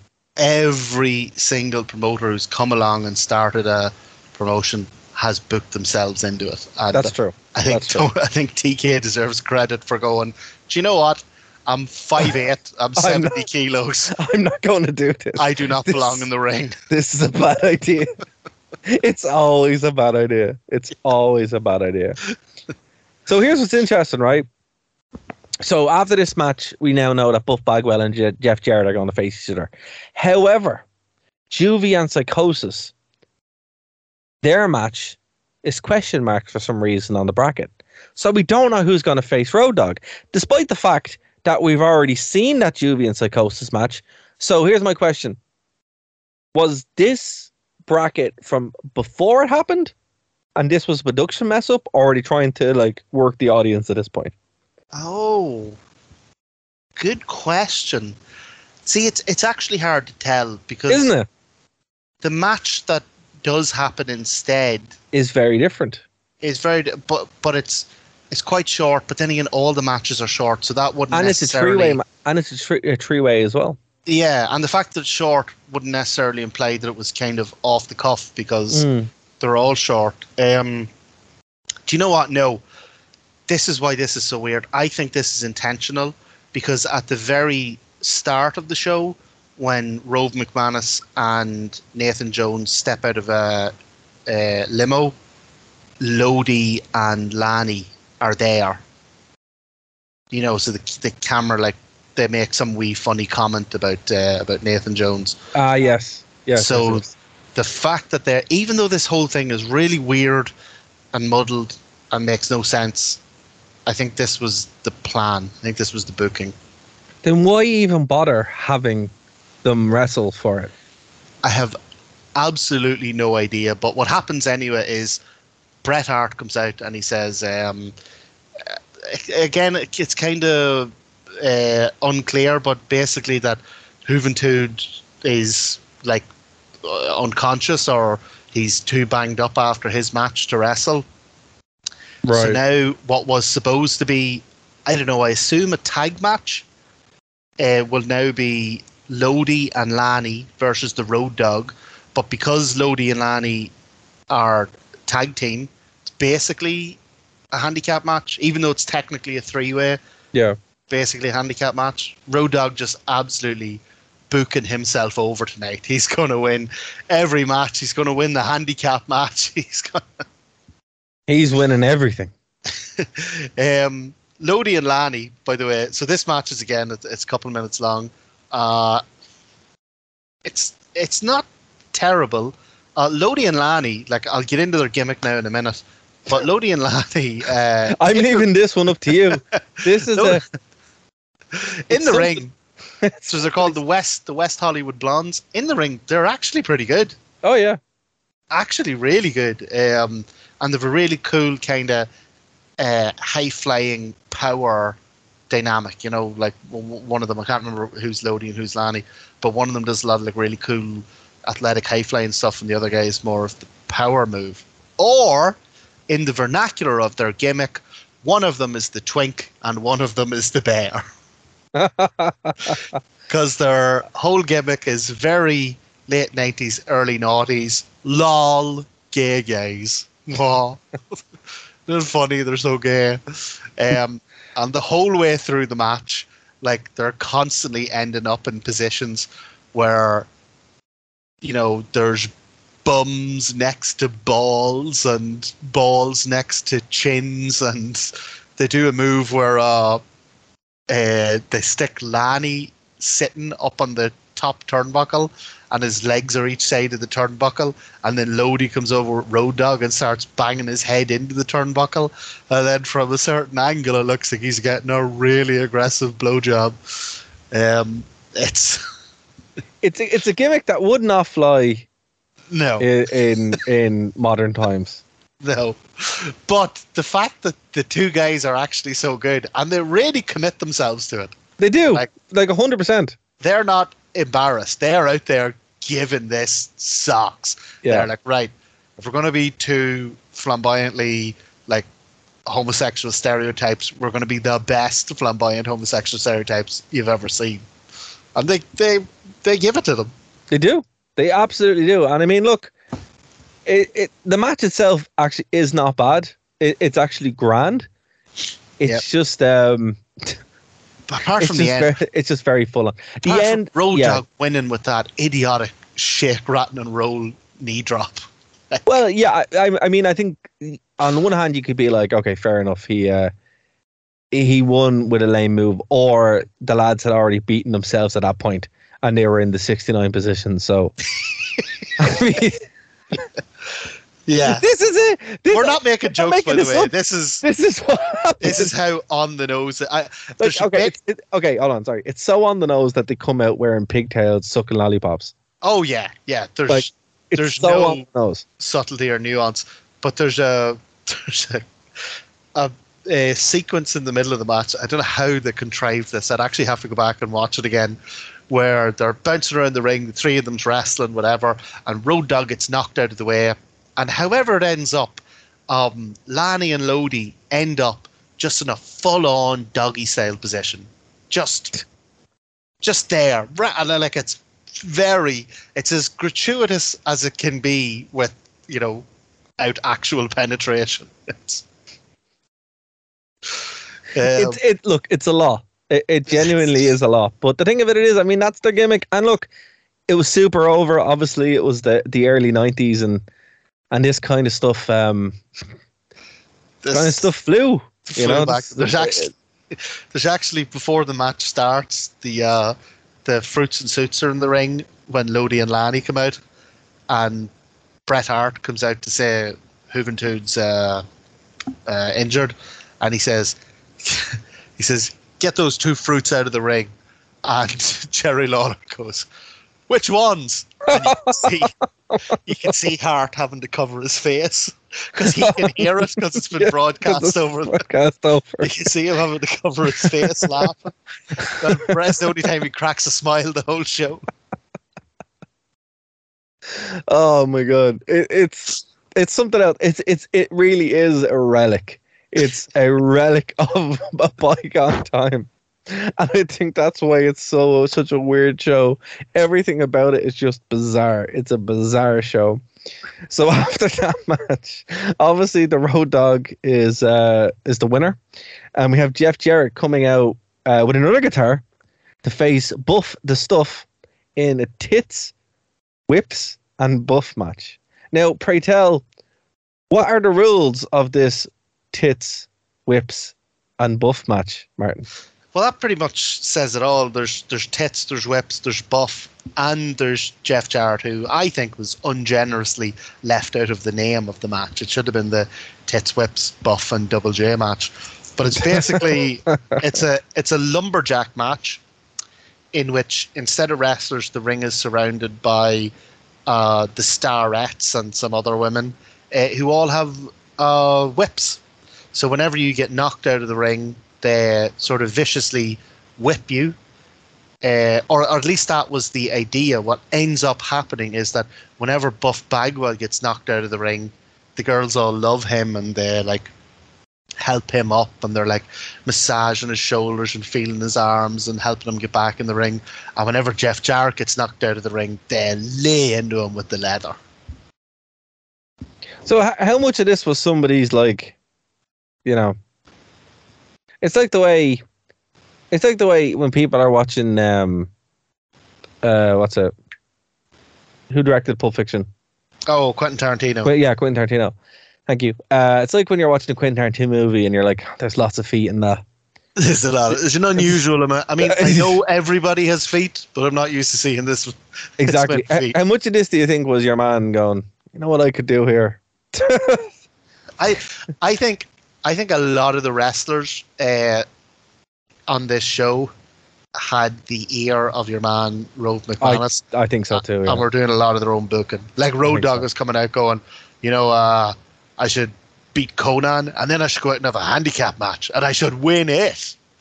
And then Buff Bagwell was coming out and going, you know what we should do is you should get all the sexy women in Sydney, and we should have a match where they just like love me and they're feeling me up, and like that'd be great. the crowd would love that. the crowd would love And then that. Jerry Lawler was coming out and going, Do you know what?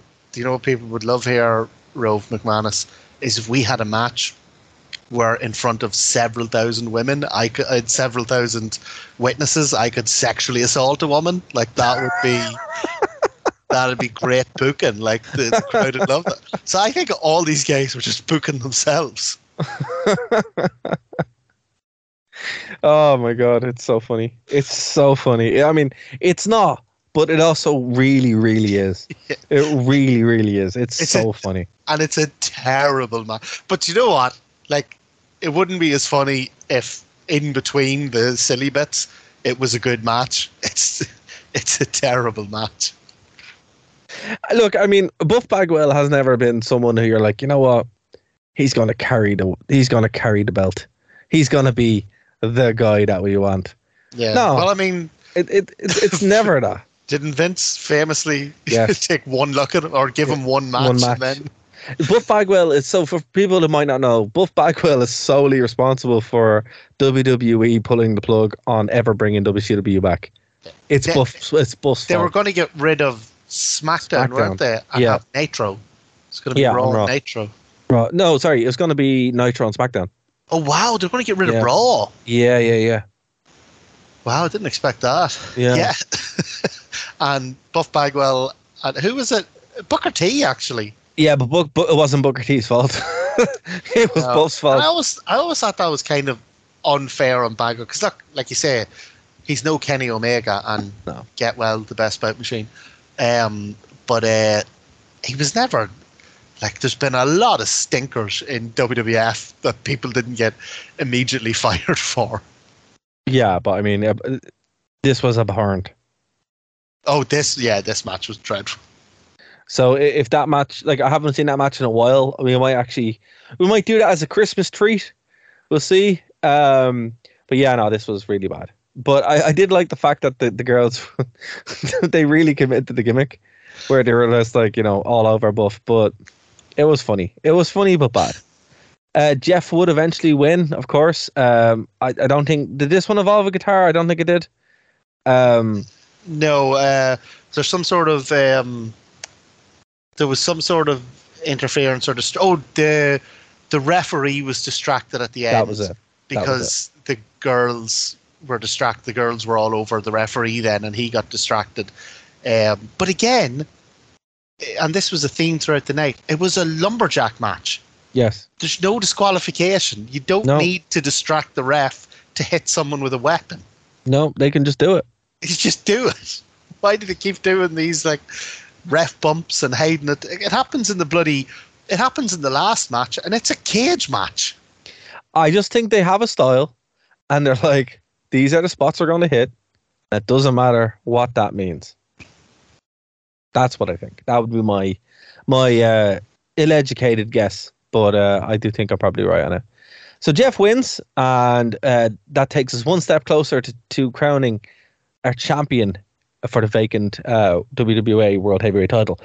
The next match, and I said we'll come back to this we have Gangrel going by the name the Vampire Warrior against You his- you have notes on this. What what, I have what, what was this about? So the first thing is uh, I actually witnessed this match in person. Uh, so they they would actually do this on tour. Second, Luna and uh, Gangrel were actually married in real life. Like they were actually married. I didn't know that, but that yeah, they, in real life. Yeah, in real life they were actually married. So they're an actual couple.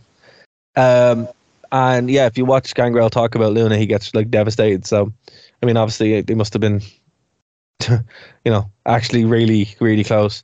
So it, it sucks that that that kind of happened. But um, Yeah. obviously Gangrel i- his is the best years are behind him because the Brood kind of left him, and 1999 is further and further away as as we we go on. But Luna Vachon again, still she was kind of let go by WWE. So same with Gangrel at this point as well. But here's my notes on it. So Gangrel, if you ever noticed when you play um, a WWE game from this time, there would be a little logo underneath, like uh, on the, the the logo screen, you know, with the with the rights where WWE is property of Titan Towers, blah blah blah blah. blah. Yeah. There would also be Gangrel is property of White Wolf Entertainment. So what you may not know, because I didn't know up until I actually played the game and and got, really got into got into it. Uh, White Wolf Entertainment produced Vampire: The Masquerade, which is a D&D style game and also like the source material for one of the best games ever made, Vampire: The Masquerade Bloodlines, which everyone should play. And Gangrel is a vampire type, right?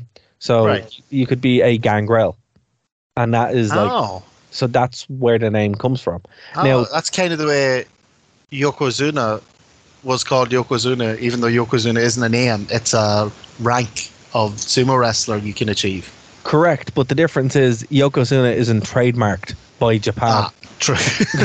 Yeah. they probably should. They probably should. Gangrel is literally is literally made up and trademarked by White Wolf Entertainment. So every time WWE would use it on like a merch, on like a figure, on a video game, blah blah blah, they would have to pay and credit White Wolf Entertainment, right? So obviously, it's funny because I mean, since they're breaking trademarks, uh, Gangrel here uses a vampire warrior, and I think that's actually what Gangrel means. So the name actually does make sense. It just sounds silly because they're not using the fancy name. But They're just using the actual name. Now, I know what you're going to say, but everyone else is breaking copyright. Why doesn't he? I think White Wolf have a, a further reach on copyright for certain things. Because, like, think about it. They were so good at copyrighting stuff, WWE had to give in to them. yeah, yeah. So I think that's but what no, but not even that. Like, so what I don't get is, right? Why not? Like, Vampire Warrior is the most generic name you come up with. Why not be Gangrel, the Vampire Warrior, or even drop the Gangrel thing altogether and just come up with something else? Be you know Nosferatu, the Vampire Warrior. Just Vampire Warrior on its own just struck me as the kind of name you'd come up with in Creator Wrestler as a five-year-old. See, he really, really likes being a vampire. Yeah, but be something. The vampire world. No, I know. No, I know. What you're saying makes sense. But he really, really likes being the vampire. Yeah, I don't want to be anything. I don't want to be any variation. I don't want to be Joe the vampire. I just want to be vampire. exactly. So it sounds so silly, and it is. And again, I mean, I, I, again, I think this is the same thing as Butt Punk. We could say Butt Gangrel. but Gangrel wants to be a vampire. he just wants to be a vampire. It is non-negotiable. It's not. Yeah, it's not negotiable. And I think I will. I will do your show for free, I but I must be referred to I will pay you to do the show, as the vampire. but I must be a vampire at all times. Um, And Come here. honestly, man, I can't find a better excuse for it other than that. I don't think there is one. I would love to know because I mean, he, his Gangrel has never like changed his gimmick. He's never gone off and been anything else. He's No, always just been. I actually saw him in wrestle in Belfast last year, and he was Gangrel. This is what I'm saying. He's never been anything else. He's never wanted to change his gimmick. He's never like changed it up. He's still Gangrel. Do you know it's it's funny that uh, uh, thing you told me about White Wolf Entertainment? I didn't know that. Um, do you know all the Marvel movies you watch now? Yes. Do you know the only reason you can see them is because of WWF? Really? So in the late eighties, um, Marvel was basically going out of business. It was. Yeah. They were like absolutely tanking. There was still like popular comics and that, but it just it wasn't selling. Um, and it wasn't covering the costs the way it should. The only thing that kept Marvel afloat during that time period was they agreed a deal with WWF where Hogan could be called Hulk Hogan. And there was a Ah, copyright issue okay. with the Hulk.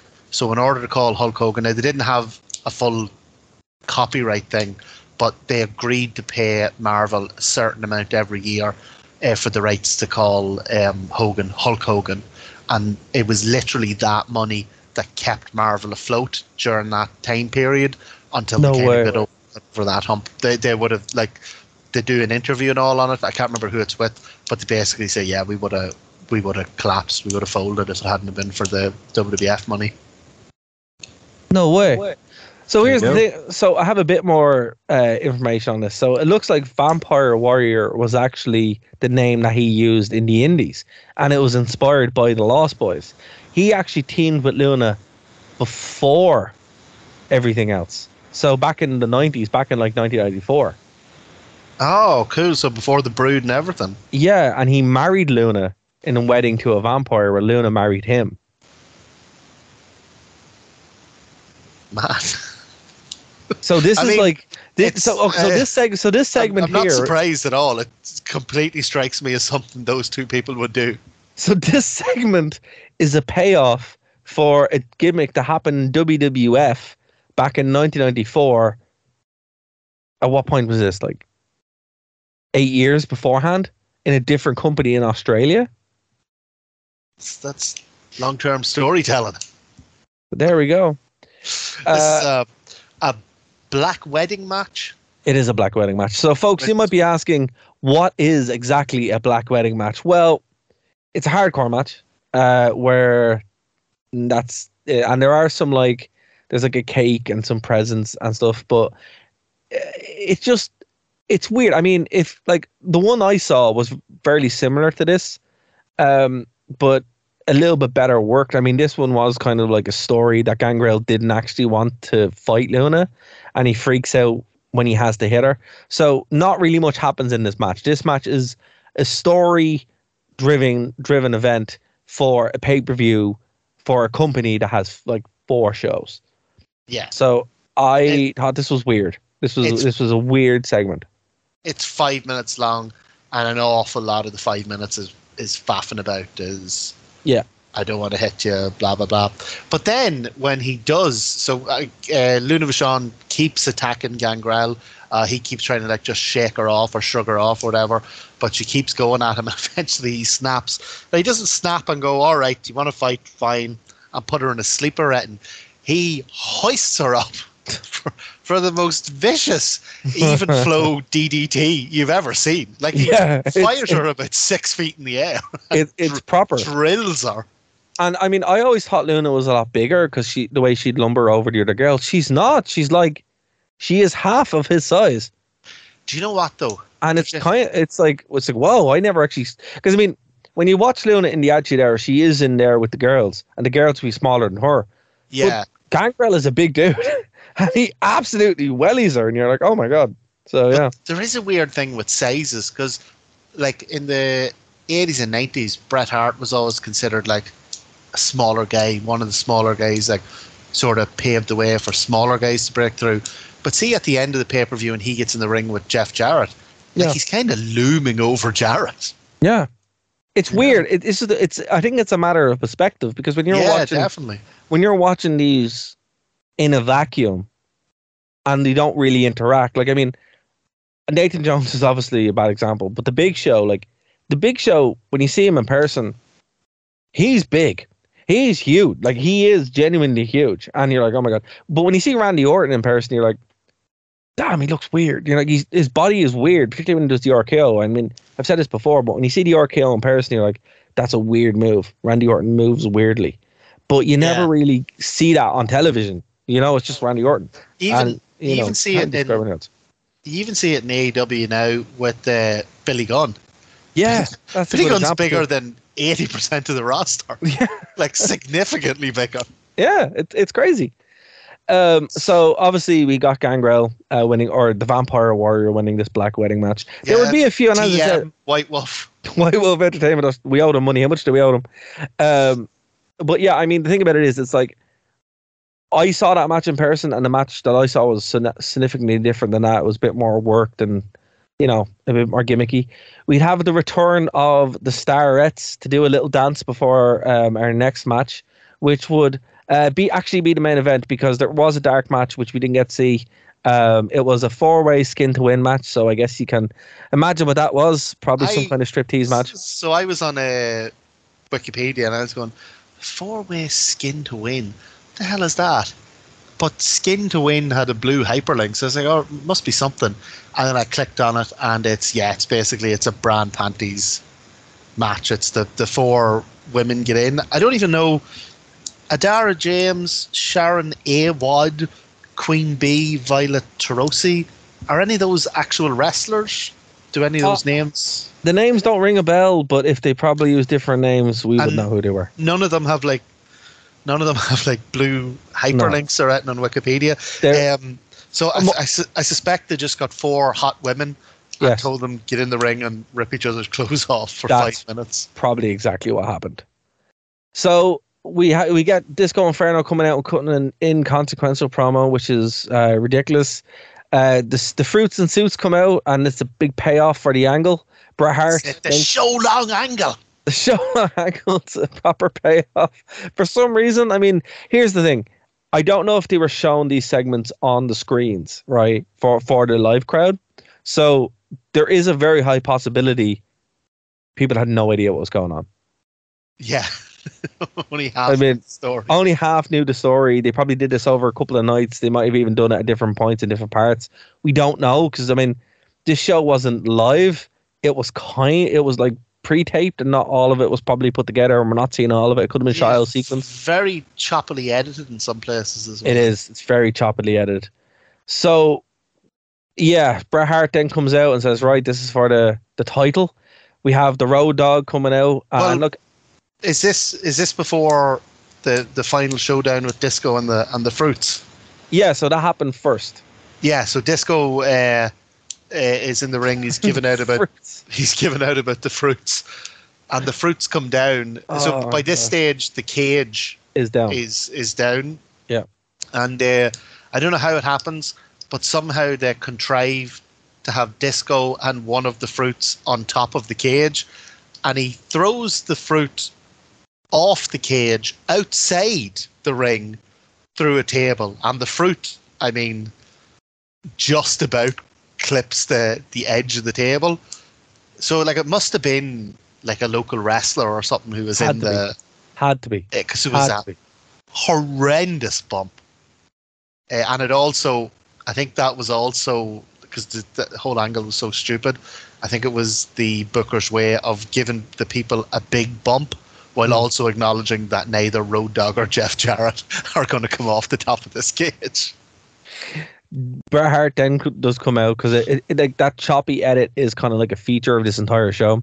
Je- uh, Bret Hart comes out and he sits so awkwardly close to JB that he might as well be in his lap, It's and it's bizarre. They're going to West Hollywood Blondes. It's so bizarre, and it's like, and he just looks like he does not want to be there. The belt, uh, it's probably the worst belt in wrestling history as well. Um, no shade to Oh. WWE, but I really hate the belt. Um, Oh, it's like uh, it's like one of those belts you see in pictures from like the like fifties, sixties. more like 1920 or like Yeah. 1800 or something. It's like, and we have giant haystacks wrestling for the, the world title, You and know, it's what, like, it's almost like the uh, when they brought out the TNT belt, but it hadn't been finished yet. no man, it's worse. It's more, yeah, it- it's more belt. It's basically belt with a tiny bit of gold on it. Yeah, Literally, yeah, it's bizarre. literally it's bizarre uh, i mean there, there's a shot over here we'll put up on our social media and it's just a big bunch of brown with like a power ranger morpher in the middle and like two random bits of gold Yeah, it's not even like like the the faceplate of it. It's not even like detailed or etched or anything. or no it's of gold. WWA or anything on it. It's yeah, it's not. i mean great. you know like here's the thing right they could have went to rhino and said listen buddy will you bring the will you bring the ecw title with you we'll put a sticker over yeah, because because he had it he had it he'd like- use it in tna later on Yeah, it's not like they were opposed to doing that. Sure. No, and Rhino, I don't think I don't even think Rhino was in WWE. But well, no, no, no, because he was in WWE. No, never mind. He actually had a he actually had a job. Hold on, I'm gonna have a look at this. I'm gonna have a look But at this list. Jarrett walk around with like a Global Force sticker over the top of his TNA title for Yeah, but? I'm, I'm trying to see who who on this list would actually have a title like hanging out at home. Okay, now Brian Christopher definitely didn't. Chris Sabin was there. Wild. Let's see, Guerrero. Guerrero was there for a while. I don't think he had a title. No, he didn't have a title at the time. Okay, you know what, uh, Martin? This was slim pickings. None of these guys had a title hanging out at home. What about one of Konnan's Mexican titles? you see, he actually. It's funny you mentioned it. The title that he hit Road Dogg with earlier on was a much more prestigious title. Scott Steiner probably had a t- had an old WCW title at home he could have used. Okay, Or Scott, at least a large chain that he could have wrapped around it and glitzed, glitzed the belt up a wee bit. yeah, I mean, yeah, Sabu was in this company as well. I actually first time I saw Sabu was at was in Dublin. That was class. Uh, yeah, uh, look, it was either Scott Steiner or Sting that might have a world title at home because it definitely wasn't Loki or Nathan Jones or Nova. you know, they, they they were really scraping the barrel here in lots of ways. But um, yeah, Chris Sabin and AJ Styles, that's crazy. Christopher Daniels too at the time. But um, okay, let's get into this. So the main event, uh, Road Dogg would come out, and uh, obviously he, he looks re- very very fresh. So I I d- think this match was either the next night or very much later on. Yeah. Um, or uh, the fact that both of his matches put together went about seven minutes. That's true. That's true. Well, he's wearing a very fetching WWA hat, which I would actually wear. Um, and I wouldn't, I wouldn't mind. The WWA shirt looks quite good. Um, like now, it does look like one of the you know the knockoff shirts that you buy outside of WWE Yeah. shows. You know, like John's Army and all that kind of stuff. That's what it looks like. But it just kind of works. I mean, the weird pastiche of WWA merch just seems to. It has that air of like this is knockoff, but not really, but still kind of a knockoff. I mean, because that's what the whole show represents. I've never seen a bit of merchandise represent a company so well as the T-shirt does.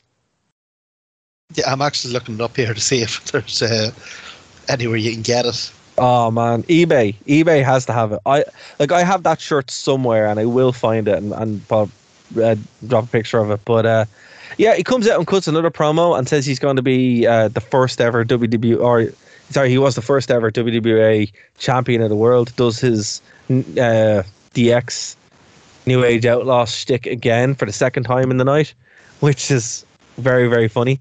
The cage, I have to say, Martin, it, it's like a, a lovely cage. It's Oh yeah, decent looking cage. it's like a top quality WWE cage that they have.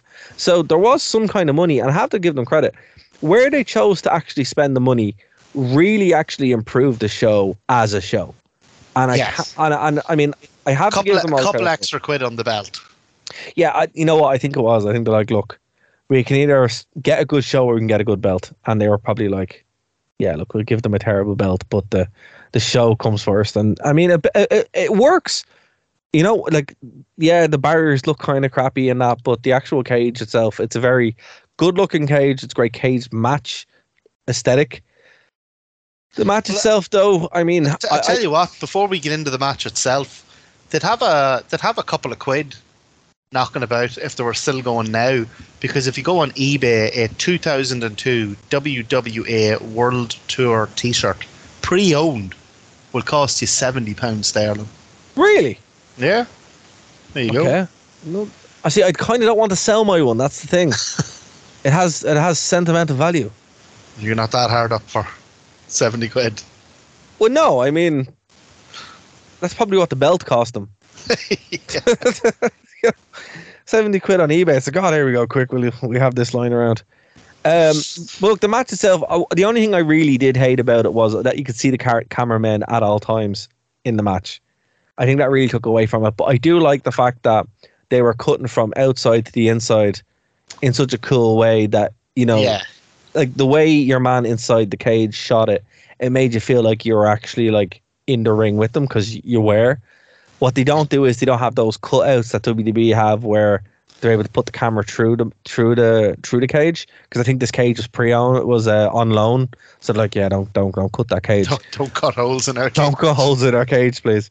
So I mean, that's the only kind of criticism I can really say from a production standpoint. The match Yeah. itself, and it's not even like you say really a criticism because like these kind of things um You learn. issues you sort them out like WWF's first cage matches weren't like brilliantly produced No, and I mean, look, it, it's it makes a lot of sense. It's like I think like some of these teen issues that we've kind of brought up, like the commentary, it adds to the show and it makes it look unique. I mean, I would actually I prefer watching a cage match like this because it gives it it its own kind of look and its own like unique style. And again, there's a bit halfway through the match where they're up on top of the cage and it's a TNA shot.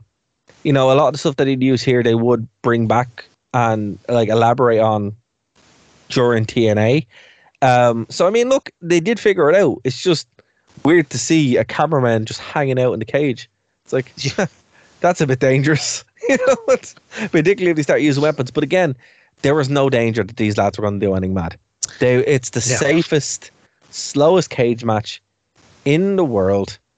Jeff Jarrett wins the handiest victory I think he's ever had. yeah. even with the blade job like he, so Jeff Jarrett does a pretty good blade job like his face is covered in blood Yeah, but you're watching it going from what yeah. You, which, you were Which You of were- these gentle embraces cut him open? you were not hit by anything, and he's he's he's more bloody than Ric Flair at this point. I mean, I think a lot of Jeff Jarrett's gimmick is kind of like Ric Flairish, so it just kind of makes sense.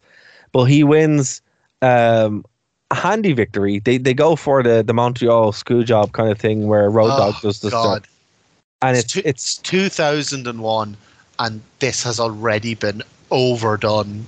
To- Like maybe part of the reason Bret was so grumpy uh, because he knew this was coming. because oh, we're gonna do the fucking Montreal finish again. Again, it's been done.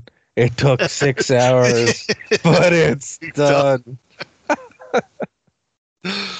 Oh, God. my god! Yeah. So look, Jeff Jarrett does win. He's your your second second champion uh, in in WWA, and the show ends, and everybody goes home happy. I mean, you, you get Bret Hart being Bret Hart, puts Jeff Jarrett in the sharpshooter, and he taps out for some reason. Bret Hart doesn't even take his hat off once. He No. looks. He's like, I'm going home here, He's and then full on. Bags are packed. I am walking out of here to the airport. and within a couple of months they'd be in Dublin. I'd be there. In a couple of more months, they would be out of business, and we would have WW. We'd have TNA and WWE as your two standard wrestling companies, and WWE would fade off into obscurity, where people like us will dig it up forevermore. Till we resurrected it. So key people, Andrew McManus. Sorry, I need to correct myself. Andrew McManus is the owner of WWA, but Jeremy Borash was the director and the director of talent. Oh. So the McManus family had a had a few. Uh, and here's the thing, Andrew McManus. You know where all the money came from? Oh, it's gotta be some real, like, blood diamonds or something. No, he was a concert promoter. Oh, well, there you go. Well, Blood- yeah. Blood diamonds. It's always, it's always whenever people have loads of money, it's always something dodgy. It's, uh, you know, see the way, like, Elon Musk likes to tell people, it's like, oh, yeah, pull myself up with my bootstraps, and, like, never, you know, kind of skips over the fact that his family owned literal diamond mines yeah, that's true. in That's true. Africa. That's true. That's that's actually very very true. But Yeah. anyway, I Mark, suppose that goes to show why some of the production was pretty decent. pretty decent, yeah, and why it actually looked quite well. I mean, eh, for for for what it was, which is again like it's such a lovely relic. I mean, I, I just think it's cute is the wrong word because it's lads killing each other in the ring, but I, I just appreciate how weird it is, but how earnest it is at the same time. Like they went out to have a good show. The talent are like, look, we we're getting paid either way. We're gonna go super light. It's gonna be fine. But they're still able to do it. I mean, Yeah, the biggest and- problem, the biggest problem with the show is Norman Smiley, Devon Storm, and and Nathan Jones. I mean, And- you take those guys out, and it wasn't that bad. And you know, in the right circumstances, it can be fun just watching wrestlers just have a great time, just really enjoying themselves. Yeah, Like the the tits whips and buff match is terrible. But see every time Buff gets knocked out of the ring and rolls into the crowd of women and all, he like, is having the the best time. smile on his like he like the actual booking of that match probably called for him to bump out of the ring once, but every time like Jeff Jarrett sort of breezes past him, he takes a huge back bump and rolls out of the ring. He's like, I gotta, I gotta make the most out of this. But look, I, I just think it's uh, it, it, it if you haven't seen it, folks, you really should. I mean, look, it has some abhorrent stuff. Um, there's a lot of slangs, a lot of uh, slurs used. Some of it doesn't age well. A lot of it doesn't age well, but it is, it is quite funny. It is quite unique in the way it presents itself. It, it, there's no like it's not in a mean sense. It's just kind of like this is just Australia in 2000, and this is what gets over. And that's- it's, and it's that's not, it's not an excuse, but No, of course is. not. Like it's, yeah, that's what the early noughties were. Everyone Yeah, was it- going around, you know, saying gay this and gay that, and Exactly. like, it's just I mean, if it we happened, can now- only apologize for what we were like. exactly. And again, what we were like, what 10, 11. Yeah, So, I yeah, mean, yeah. We we don't need to take any personal. No, no, no. But I mean, uh, responsibility for it. J- just uh, just a fair warning that there is a lot in it. It's not as bad. Look, if you're listening to this show, you're well used to it. You know what happens. But it, it, it it's funny in a sense that it's tamer than what was on American television as far as like what they would say or what was in the audience or even what the talent would say at some points. So you're like, well, okay, they go they lean a bit hard in here and there, but the other point, in when you're watching Raw, Jerry King Lawler is laying into someone full on, or else you have Goldust there like trying to hum someone's leg. So it's, Yeah. it's all it's all relative. But look, we're going to do. Uh, Martin, what do you want to go for in your house real quick, or will we leave it to next week?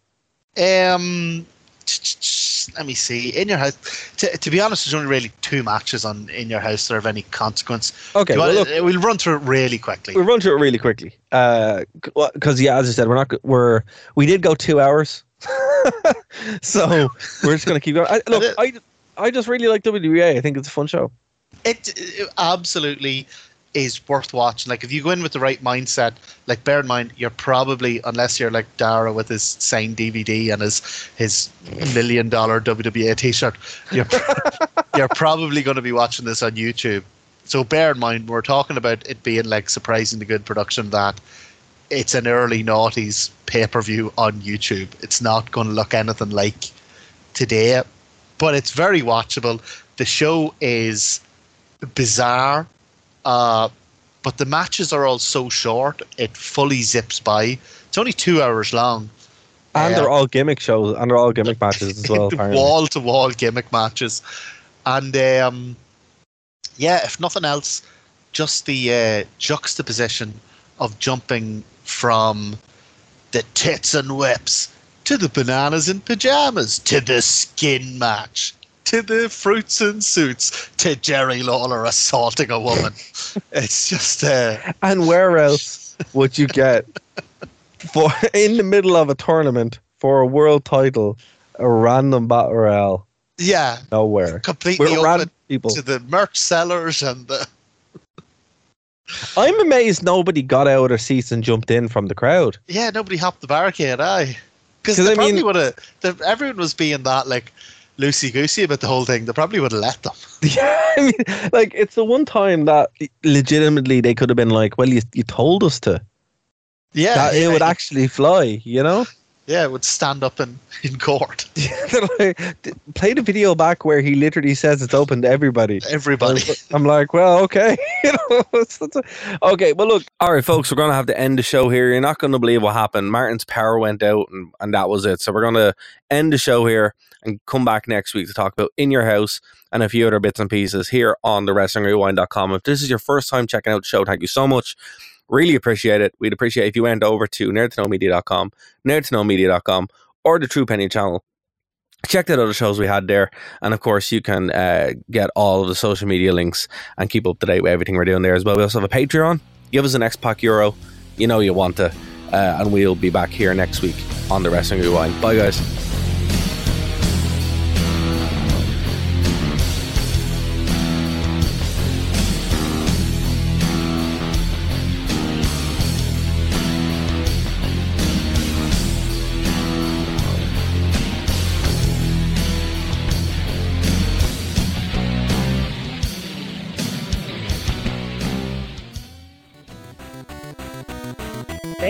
listening to a Nerd to Know Media production.